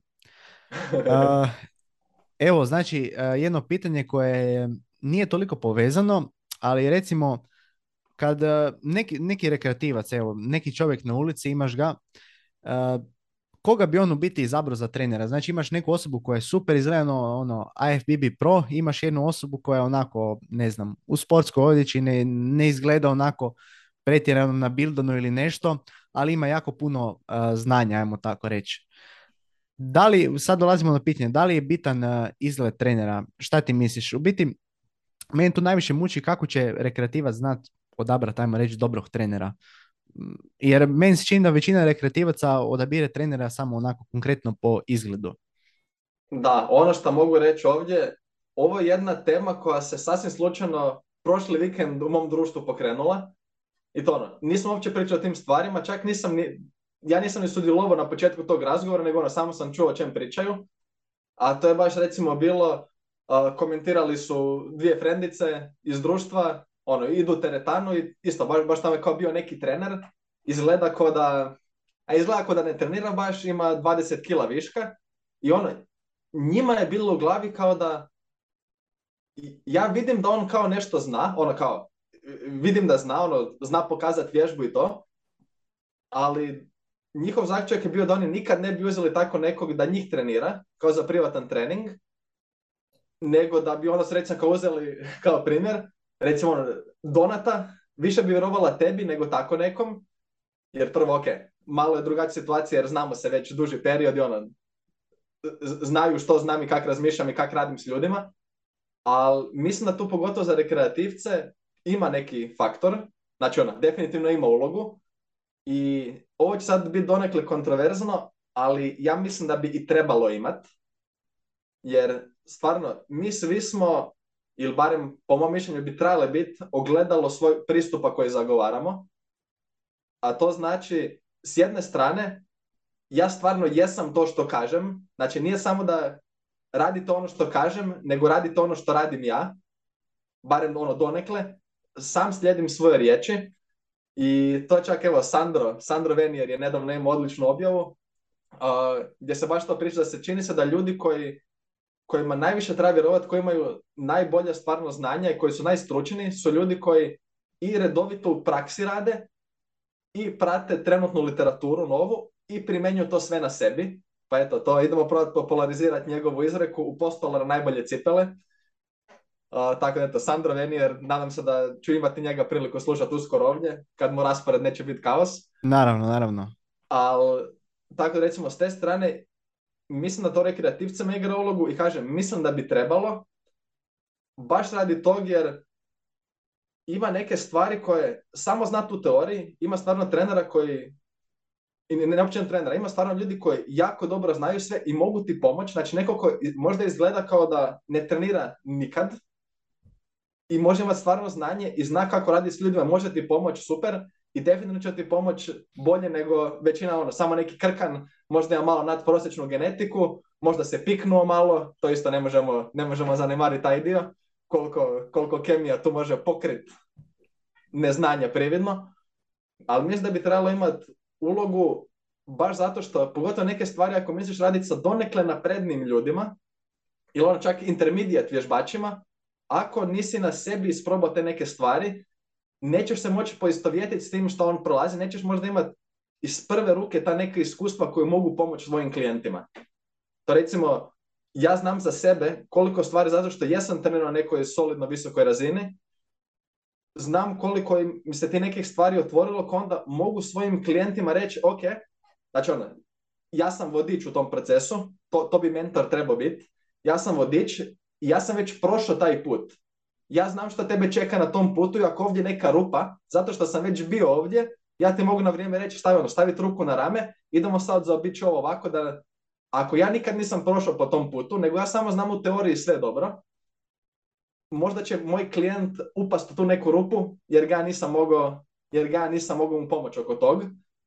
I naravno to kako će neko izgledat ovisi o trenutnim ciljevima osobe, koliko ima to prioritet, ali opet mislim da bi nam, nama u ovoj branči trebao biti dovoljno velik prioritet do te neke granice da si barem, kako da ovo kažem, ako mi sami ne možemo održavati tu neku razinu koja bi možda bila zanimljiva našim klijentima kao da bi oni sami htjeli postići. To čak pak s naše strane znači, ok, možda stvarno nije toliki prioritet, ali mislim da bi nam trebao biti dovoljan prioritet da naći načine kako uz minimalno utrošak vremena truda znati postaviti te neke sustave da i sa malim ulaganjima opet imamo dobre, dovoljno dobre rezultate. I to isto mislim da nešto što je možda podcijenjeno. Da, ja nisam uvijek, ne, nije meni uvijek napeto sad ću trenirati 7 sati tjedno, 8 sati tjedno, da imam 3 kg mišića više. Ali za taj neki baseline koji ja recimo održavam, to može sa dosta malo, dosta malo aktivnog utroška vremena i truda, baš zato što sam dao si vremena da unaprijed stvorim sustave koje onda mogu podučiti klijente kako da oni to naprave. Jer to ono što stvarno treba ljudima, ljudima će dosta često fitness biti relativno nisko na, list, na ljestvici prioriteta i onda treba će im netko koji može pomoći da postave tih nekoliko sustava da oni sa 2-3 sata tjedno aktivnog utroška vremena stvarno nešto naprave i mislim da tu jako veliku razinu samopouzdanja im daje, ok, ovaj čovjek je to uspio napraviti, vidim to na njemu, opet da, da povežemo sa tim fizičkim izgledom, veća je možda šansa da će meni uspjeti isto to pomoći. Tako da mislim da definitivno, opet da znam da je malo kontroverzno i da ne želim prašeno dići, fizički izgled trenera nije niti blizu najbitnija stvar, niti blizu, ali mislim da igra ulogu, pogotovo očima rekreativaca, ali mislim da bi trebao imati ulogu. da, evo, znači ovako, što se tiče generalno rekreativaca, da, da ima onako izbor dvije osobe, znači jedna na, na druga nije, čini se onako average Joe, kako bi se reklo. Da, tu ono, teško, teško bi mogao, ajmo reći, osoba će u 90% slučajeva odabrati ovo koji bolje izgleda. I tu je jako teško ono, uh, ajmo reći, riješiti taj problem da, da se ne izabere osoba na temelju izgleda. A mislim, to je normalno. Mislim, normalno je da osoba koja nikad nije bila u treningu, da će izabrati nekog koji izgleda uh, dobro, mislim, na, na bildano, kao što ona želi izgledati. A i ovo pitanje, da li je bitan uh, izgled trenera, pa rekao bi da igra jako malu ulogu. Sad neću reći da je najbitnija, evo recimo primjer, uh, Greg Knuckles, sad, možeš se dovoljno složiti da nije on osoba koja izgleda, ajmo reći, nešto top, ono, Apsolutno, jak je, znači jak je, niko to ne govori da nije jak, ono, možda je naj, najjači istraživač na svijetu, uh, ali složio bi se da on ne izgleda, ne izgleda nešto top, znači ne izgleda nabildano ništa, ali količina znanja koju ima takva osoba je ono baš brdo. Uh, isto primjer njegov kolega Erik Trexler, dobro on se bio natjecao u bodybuildingu i to, ali sad trenutno ga ti vidiš ono, ne izgleda nešto top. Mhm. Uh, I isto jedan primjer iz powerliftinga, uh, možda će ga ljudi znati koji uh, prate powerlifting, je uh, Steve Denovi. On je osoba, znaš, on ti nije bio nešto, on je možda sa 90 kila dizao jedno 240 deadlift, to je onako average, prosječno. A on je jedan od najboljih uh, powerlifting kočeva na svijetu. Uh, nije imao neke izvanredne rezultate, ali uh, evo, stvarno količina znanja koju imaju ti ljudi su stvarno uh, vel- veliki. I on isto, taj čovjek ne izgleda isto nešto pretjerano dobro i nije baš nešto ono prejak sad. A htio sam samo reći da biti izgled osobe za- da nije neko mjerilo inteligencije, njegove vrijednosti, znanja u treningu ili znanja u bilo čem drugom.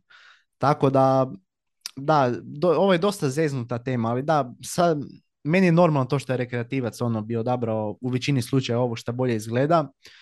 Uh, sad, da li je taj izgled trenera bitan, pa rekao bi malu ulogu igra, ali uh, opet, znanje je ono što je bitno, ajmo tako reći. Uh, osoba kakvog će trenera odabrati, naravno to ovisi o njoj, ali evo, to je samo neko moje mišljenje. Znači, igra malu ulogu, evo, to mi je neki moj suma sumarum.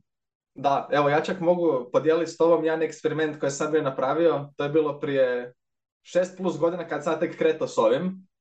Ja sam baš htio vidjet da li ja mogu privući ljude samo na temelju znanja i tad je to bilo kucanje tekstova po Facebooku. Instagram nisam niti imao, to smo nagovorili tek kasnije da otvorim. Dakle, to je bilo prvih godinu dana. Meni je profilna slika bila kruška. Bila ona, ona kruška sa zubima koja se smije, neka, ne znam to, nadrealizirano šta bi to bilo, fotka. Prvih godinu dana, ja sam u tom periodu bio radio sa 50 ljudi, niko nije vidio kako ja izgledam i to sam baš ono htio pokazati, ok, da li ljudi će samo reagirati na znanje, na pristup i definitivno ja sam stvarno uspio privući ljude, imali smo dobre rezultate, tako da je to isto s te strane, da ljudi ne misle da sam sad tu neki luđak i ovo kad sam dao naglasak izgledu, ja sam sam htio, općenito, mojih slika, ako odete kod mene na profil, vidjet ćete da zapravo ih ima jako malo. A, tako da ljudi definitivno znaju ono što će biti najbitnije i znanje o samoj materiji, još više onaj psihološki dio kako raditi s ljudima. To je definitivno najbitnija stvar. A ovo kad sam rekao da u očima, u očima stvarno prosječne osobe će definitivno izgled će tu nešto i imat će ulogu svakako, ali ovo baš isto kad kažem za, za neke stvari i ha, da, za neke stvari barem do te neke opet, ne mora to sad biti, idemo ciljati na elitnu razinu, ne mora neko biti na elitnoj razini, ali bar mora biti, po meni, odnosno bar bi trebao biti dovest samog sebe do neke solidne nadprosječne razine, baš zato što onda izgled nije samo kako ti izgledaš, opet ako, ako zanemarimo kemiju, kako ćemo sad to nabiti u igla u guzicu i super, to je jedini način kako prekucam to da se dođe do izgleda, ali ono kako ja općenito kad vidim kako je neko građen, to u dosta slučajeva će biti fizički odraz manifestacije navika i ponašanja tog čovjeka.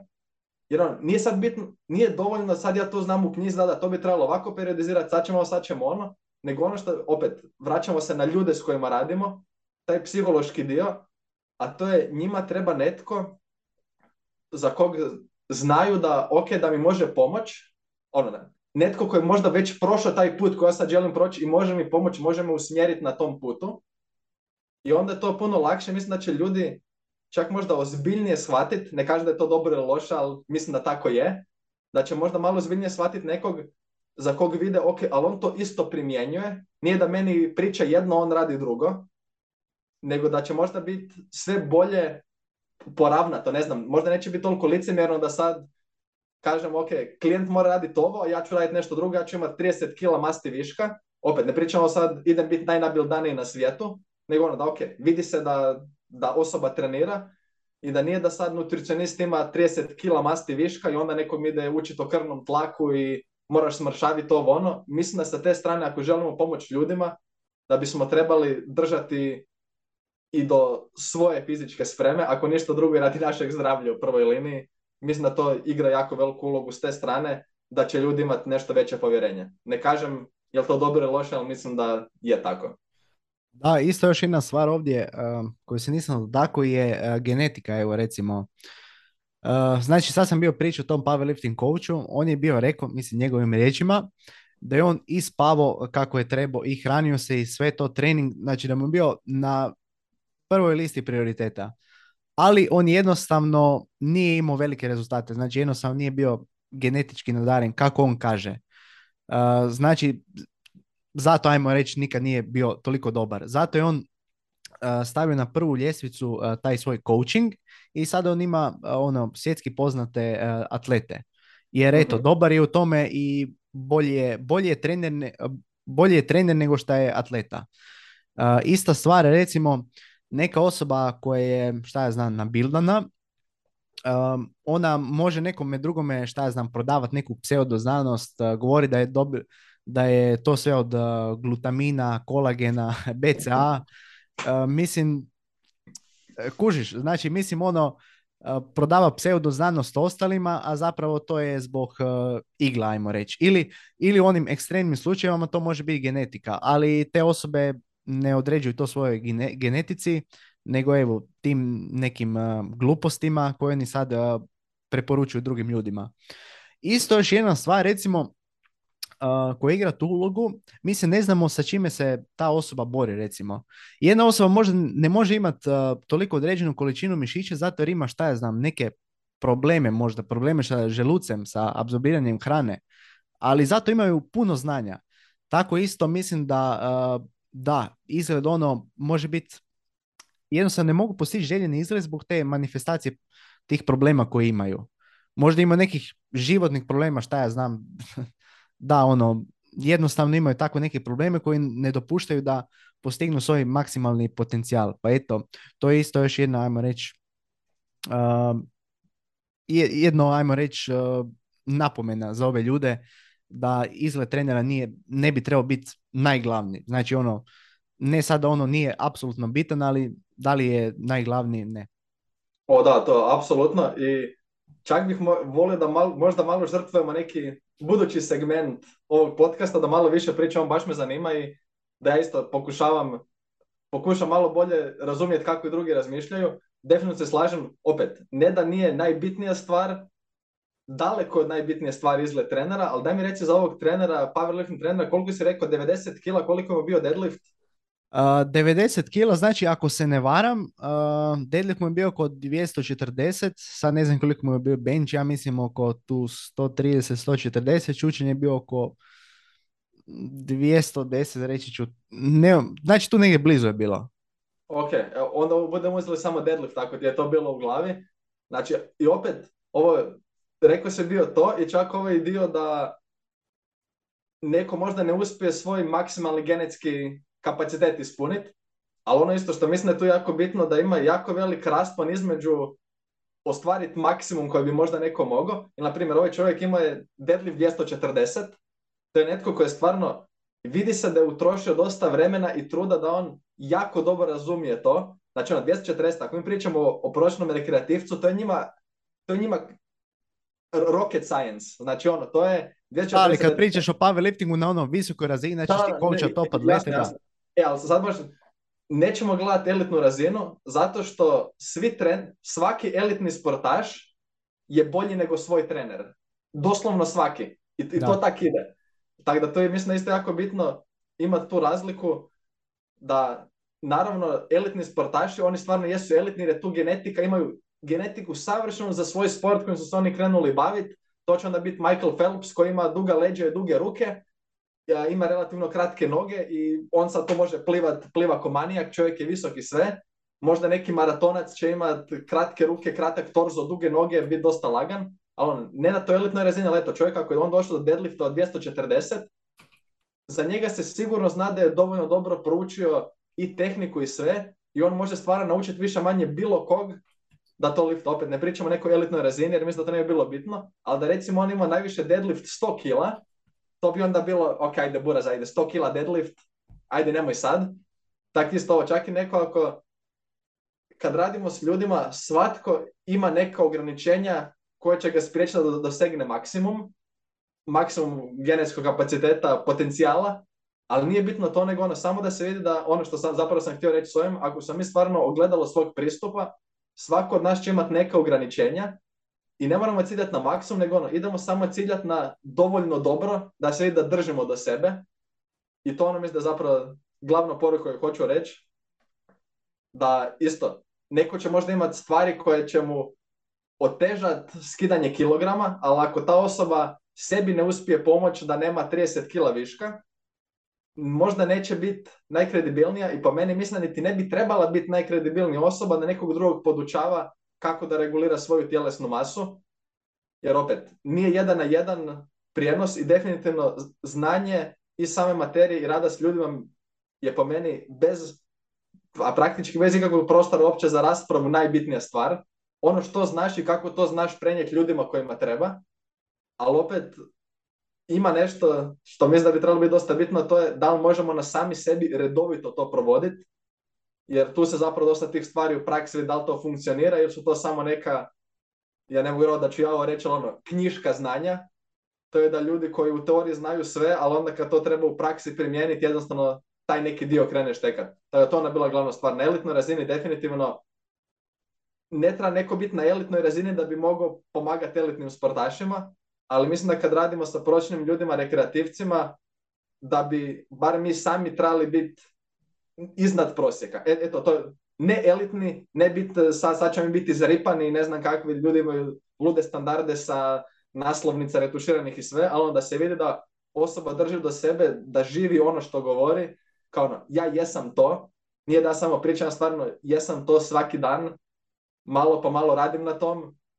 a ne da ono bude, a, znam ja to u teoriji, ili, a možda prije 20 godina sam bio u nekoj formi, a sad trbuh 20 kila, eh, jebi ga. Da, da. To je bila glavna stvar. I pogotovo na elitnoj razini mislim da je to skroz drugačija stvar, osim ono kao, ok, vidi se da osoba drži do sebe i može meni pomoć. I naravno, ima iznimki ovdje na obje strane.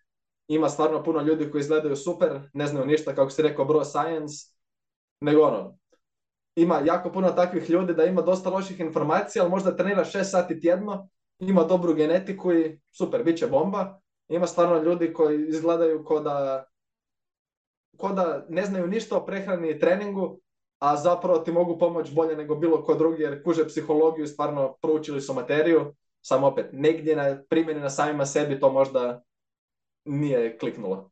Da, da kao što sam rekao, pravi primjer, ono, uh, Greg Knuckles, baš ono, da, mislim, čovjek, koliko, koliko taj samo čovjek ima znanja, ono, to je ono, baš e, ono, mind, mind blowing. Ajde, baš sad kad si rekao za Greg Knucklesa, recimo za, kao neki trener, pogotovo powerlifting i slično, čudo, ali recimo što se tiče prehrane, ja njega ne bi previše slušao. Znam da taj dio zna i sad recimo, ajde, znam da ti isto pratiš podcast, on i dalje trenutno radi na smanjenju svoje kilaže i po prvi put u životu se čini da to ide kak spada. Ali opet, ja koliko god da ja znam da on zna, očito nešto u toj primjeni tu njemu nije štimalo do sad, pa ja bi svejedno se radio obratio, recimo Erik Trexler, njegov suvoditelj koji znam da o prehrani i u primjeni i u, i u teoriji vjerojatno ima dublje znanje nego 99,9% svjetske populacije. Da, da, istina. Pa ne znam, iz ovako, iz nekog moje mišljenja, praćenja podcasta i sve to, pa rekao bi da Greg ima onako neke probleme, ne znam, s tom prehranom, možda nekakav binge eating, ne, ne znam, stvarno ono, vjerojatno se bori sa nekim problemima, evo, to, to bi rekao onako. A da mi, da mi ne znamo da ih ne govori.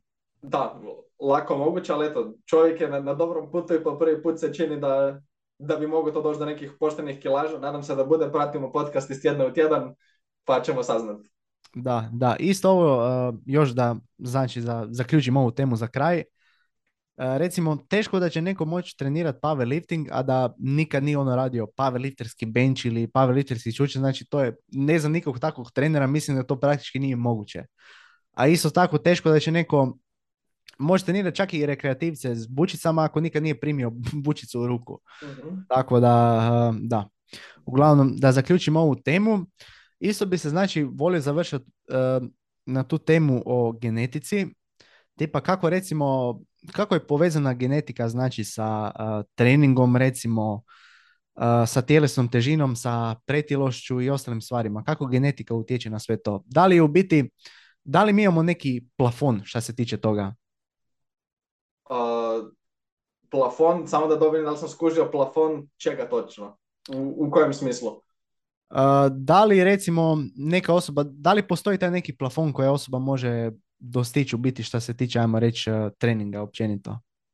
A ok, to, to svakako, što se tiče treninga, svako od nas ima neki plafon, to ono, kako ga vole nazivati, maksimalni mišićni potencijal. Znači ono, svi mi, negdje plafon taj postoji, tako da to definitivno nema sumnje. I to da ne postoji, ljudi bi tehnički mogli doći da imaju 300 kila čistih mišića ako se samo dovoljno jako zapnu. Znamo da jednostavno to ne ide. Imamo mehanizme koji će, koji će to zaštopat kad tad. Tako da definitivno postoji. I općenito što sam možda bliže tom nekom plafonu, napredak se usporava.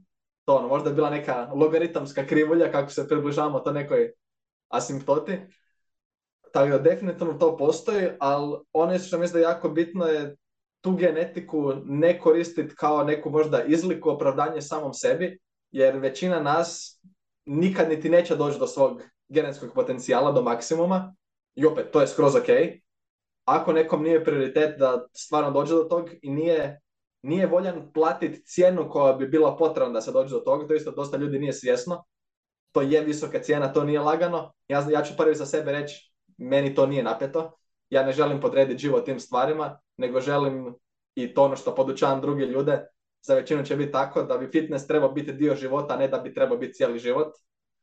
Tako da definitivno pustite neki limit i većina ljudi nikad neće doći do njega i to je stvarno ok, ali opet ne to sad kao koristiti kao neki štit.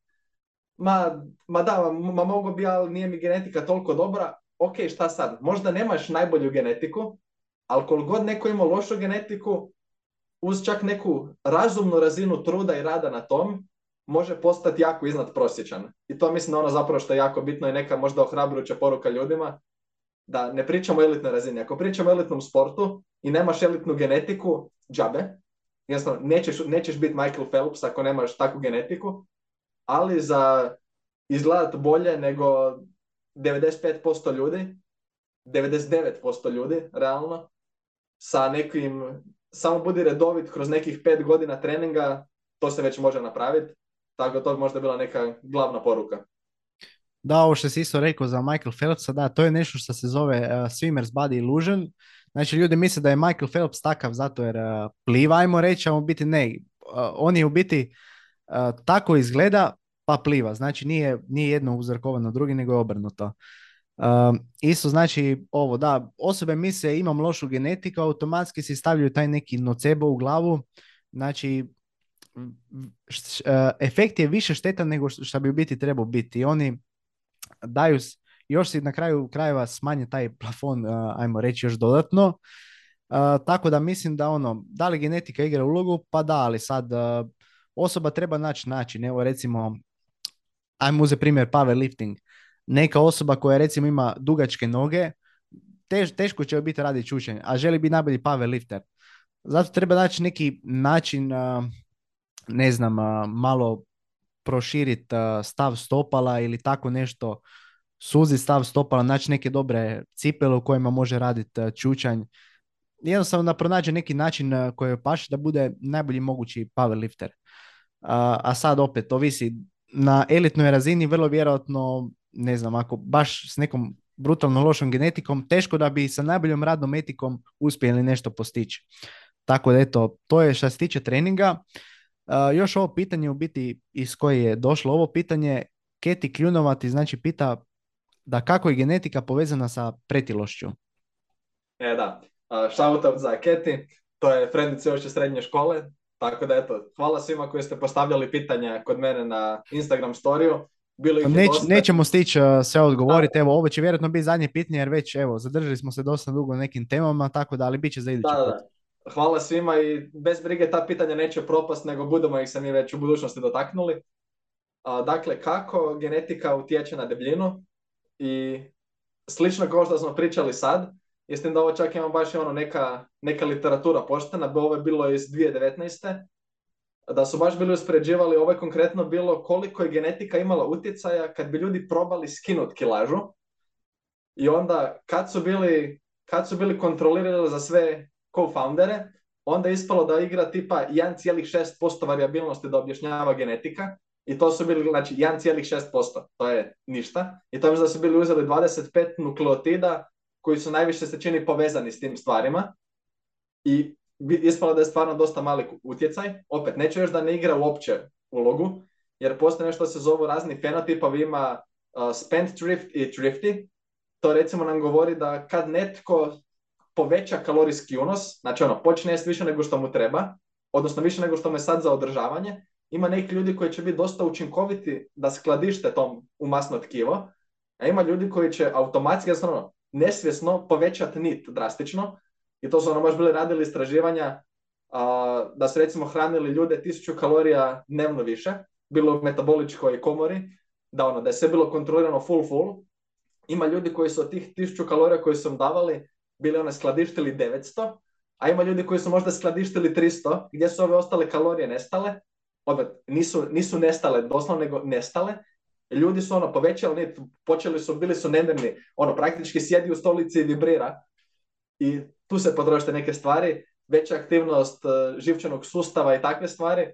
Tako da ima ljudi, ljudi će raz- različito reagirati na to što će se dogoditi sa tim, sa viškom kalorija koje unosimo. Isto tako ljudi će različito reagirati da kad krenemo smanjiti kalorije, nekom će možda imati malo veće metaboličke adaptacije, neko malo manje. Opet, uh, te metaboličke adaptacije, to može biti sat vremena, možemo pričati samo o tom, ali to su neka posljedica da kad, okay, kad smanjimo kalorije, naše tijelo će probati donekle kompenzirati tu razliku koju smo napravili. Kod nekog će biti malo izraženije, malo više izraženo, kod nekog malo manje. Ali opet to pričamo nekoliko stotina kalorija dnevno. Neće, ne da sad neko smanji kalorije za 1000 kalorija i da se metabolička adaptacija, da se isto metabolizam uspori za 1000 kalorija. Neće se to dogoditi. Ali ono, par sto kalorija, tu mogu biti neke varijacije između ljudi. Dakle, definitivno genetika ima utjecaja s te strane, ali, i to je taj jako veliki ali, ovo kao što sam rekao, ovo jedno istraživanje je pokazalo 1,6%, a to nam zapravo govori da je puno veću ulogu igraju naše navike, naša ponašanja, naše okruženje. To je ono zapravo, to je ono što će u krajnjoj liniji imat glav, glavnu riječ u toj priči. Ne sad naša genetika, nego naš životni stil. Jer na nekoj, ajmo reći, termodinamičkoj razini, naša kilaža je posljedica kalorija koje unosimo, odnosno ravnoteže energije, unosimo više nego što nam treba ili manje, ali na nekoj, u, stvarnoj, u stvarnim životnim uvjetima, naša kilaža je rezultat našeg stila života. A to znači, ako uspijemo promijeniti svoje ponašanja i svoje navike, to će promijeniti našu tjelesnu masu. Tako da, to je isto jako bitna poruka i s ovakvim stvarima želimo snažiti ljude koji se muče sa viškom kilaže ili pak u suprotnu stranu ljudi koji imaju, koji se muče sa manjkom kilaže, možemo utjecati na to, svatko može utjecati na to, ne kažem da će biti lagano, uh, treba će truda, treba će si okoliš isto prilagoditi, biti arhitekt svog okruženja da nam se olakšaju te dobre navike, dobre akcije koje trebamo raditi, ali svatko od nas može to napraviti, samo trebamo preuzeti, i to ono što želim reći, trebamo preuzeti odgovornost za svoje zdravlje, za svoju tjelesnu masu, a ne koristiti genetiku kao štit, ovo kao kažem, imam lošu genetiku, ne mogu sad nešto, da, ok, možda će biti mrvicu teže, ali možeš. I jedna stvarno od glavnih odlika koje, koje odlikuju ljude koji su uspjeli smršaviti i zadržati zdravu tjelesnu masu, to je stvarno navike koje imaju, to je recimo solidna razina fizičke aktivnosti redovito, ono, svjesno se potruditi povećati, ako ništa drugo broj koraka koje radiš, ubaciti neki težinski trening, uh, malo drugačiji izbor namirnica, idem češće jest hranu koja će me stvarno zasititi, to ste neke stvari koje su bitne. I ono što se baš mi se jako bilo istaknulo i rezalo mi se u pamćenje kad sam vidio, a to je bilo su napisali jedna od glavnih jedna od glavnih stvari je bilo owning the decision, u tom smislu kao preuzeti odgovornost za sebe, donijeti tu čvrstu odluku i da ja to mogu, ja to budem napravio, ja ću smanjiti tu kilažu, održavat ću zdravu tjelesnu masu. To ono što je stvarno puno, puno, puno bitnije nego prilično male genetske variabilnost koja postoji kod takvih stvari. Da, evo, baš bila je tema u biti u prethodnoj epizodi sa uh, koja je izašla znači prošli tjedan. Naravno, ovo snimamo uh, praktički sad uh, na dan kad izlazi epizoda. Ali uglavnom, da, isto, Đurđica se u biti slaže s tobom. Uh, isto, kad, sam, kad je bio podcast u René, pričali smo o boli, o tome kako je bol u biti uh, ima više faktora, znači uh, biopsihosocijalni faktori. Sad ako sam tebe dobro razumio, znači oni psihosocijalni faktori su u biti ti faktori koji će igrati najviše, najviše ulogu će predodnijeti uh, da li je neka osoba pretjela ili ne, ako sam te dobro razumio.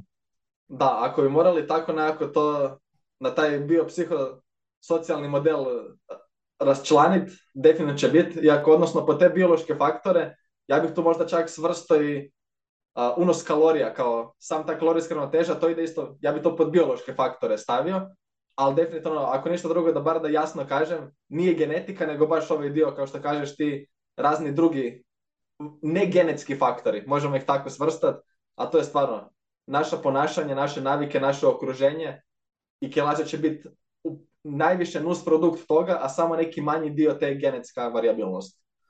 Da, uh, kao što sam isto rekao prošli ja mislim da ono stvarno naše okruženje se dosta promijenilo u zadnjih uh, 20-40 godina. Uh, prije recimo osoba koja je mogla više pojest, više energije uskladištiti još u doba lovca sakupljača, koje, koja osoba je mogla više energije uskladištiti, oni bi preživjeli, a sad praktički to radi protiv nas, znači samo povećava rizik od svakakih raka, raznih bolesti, tako da, da, evo, mislim da je to praktički to. Mislim, na, naše okruženje jednostavno, pročitao sam bio informaciju neku da je 5 od 9, uh, mislim to je u cijelom svijetu je to problem, ali konkretno u Hrvatskoj 5 od 9 najvećih uh, svjetskih ovako lanaca brze hrane je u Hrvatskoj.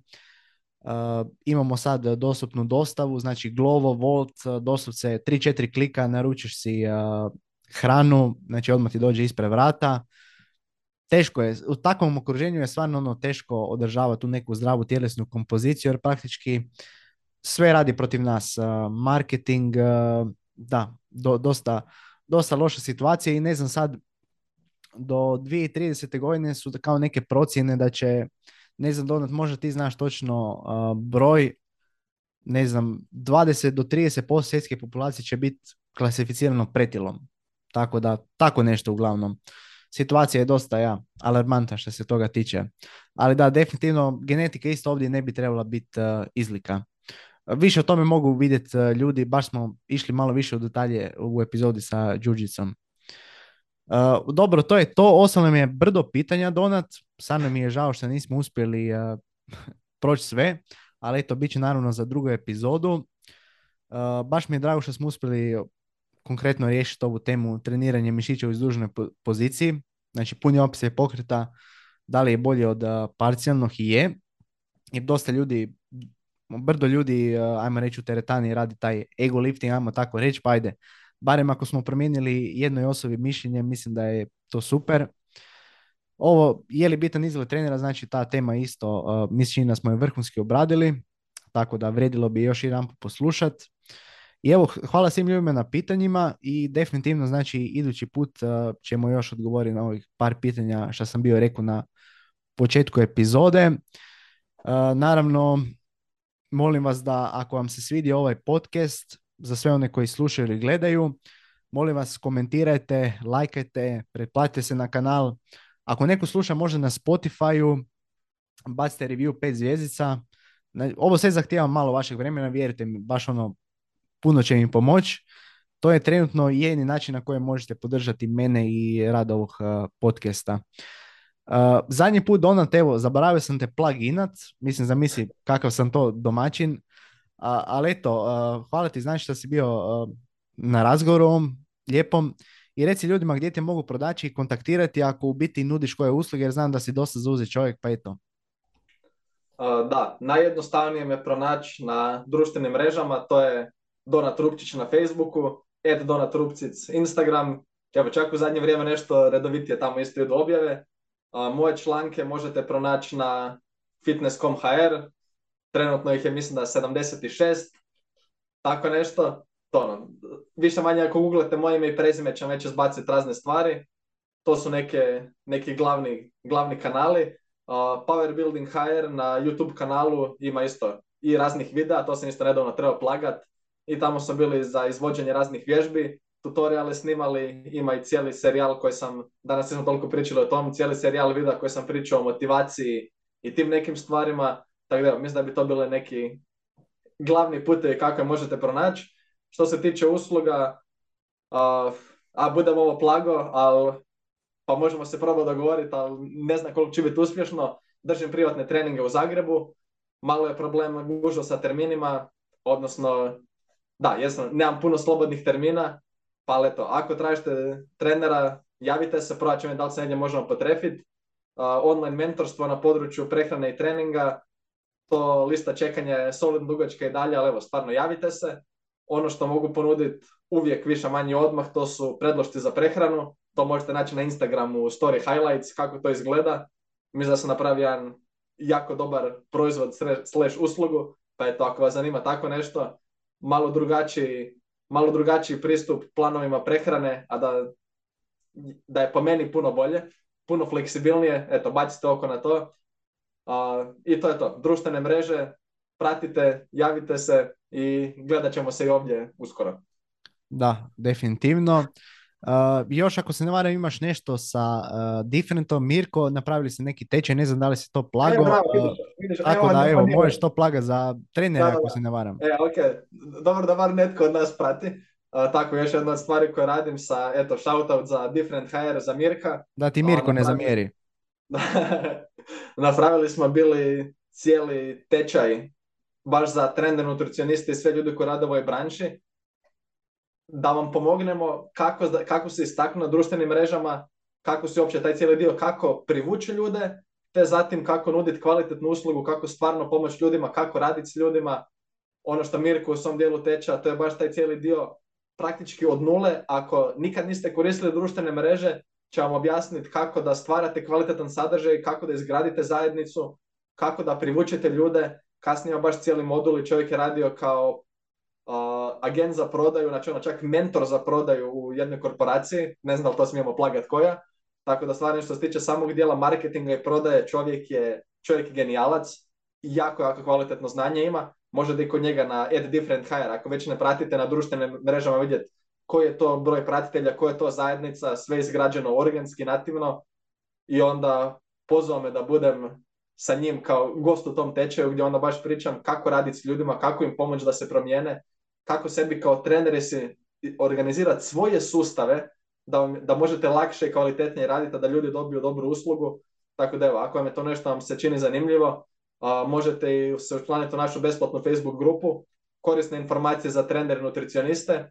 Mislim da je uh, slash fitness info URL na Facebooku. Tako da tamo isto dijelimo baš puno sadržaja, jer ono što mogu reći za sebe, što se duže bavim ovim, sve više me ispunjava kad vidim da mogu pomoć novim mlađim trenerima, nutricionistima na neki način, pa eto, malo sam se više usmjerio na taj dio, jer ima jako puno ljudi koji trebaju pomoć, a ograničen je broj dobrih trenera, ne možemo pomoći svima, pa jedini način koji smo skužili, ok, idemo stvoriti novu vojsku ljudi koji znaju i žele i mogu, pa eto, nadam se da ćemo uspjeti u tomu.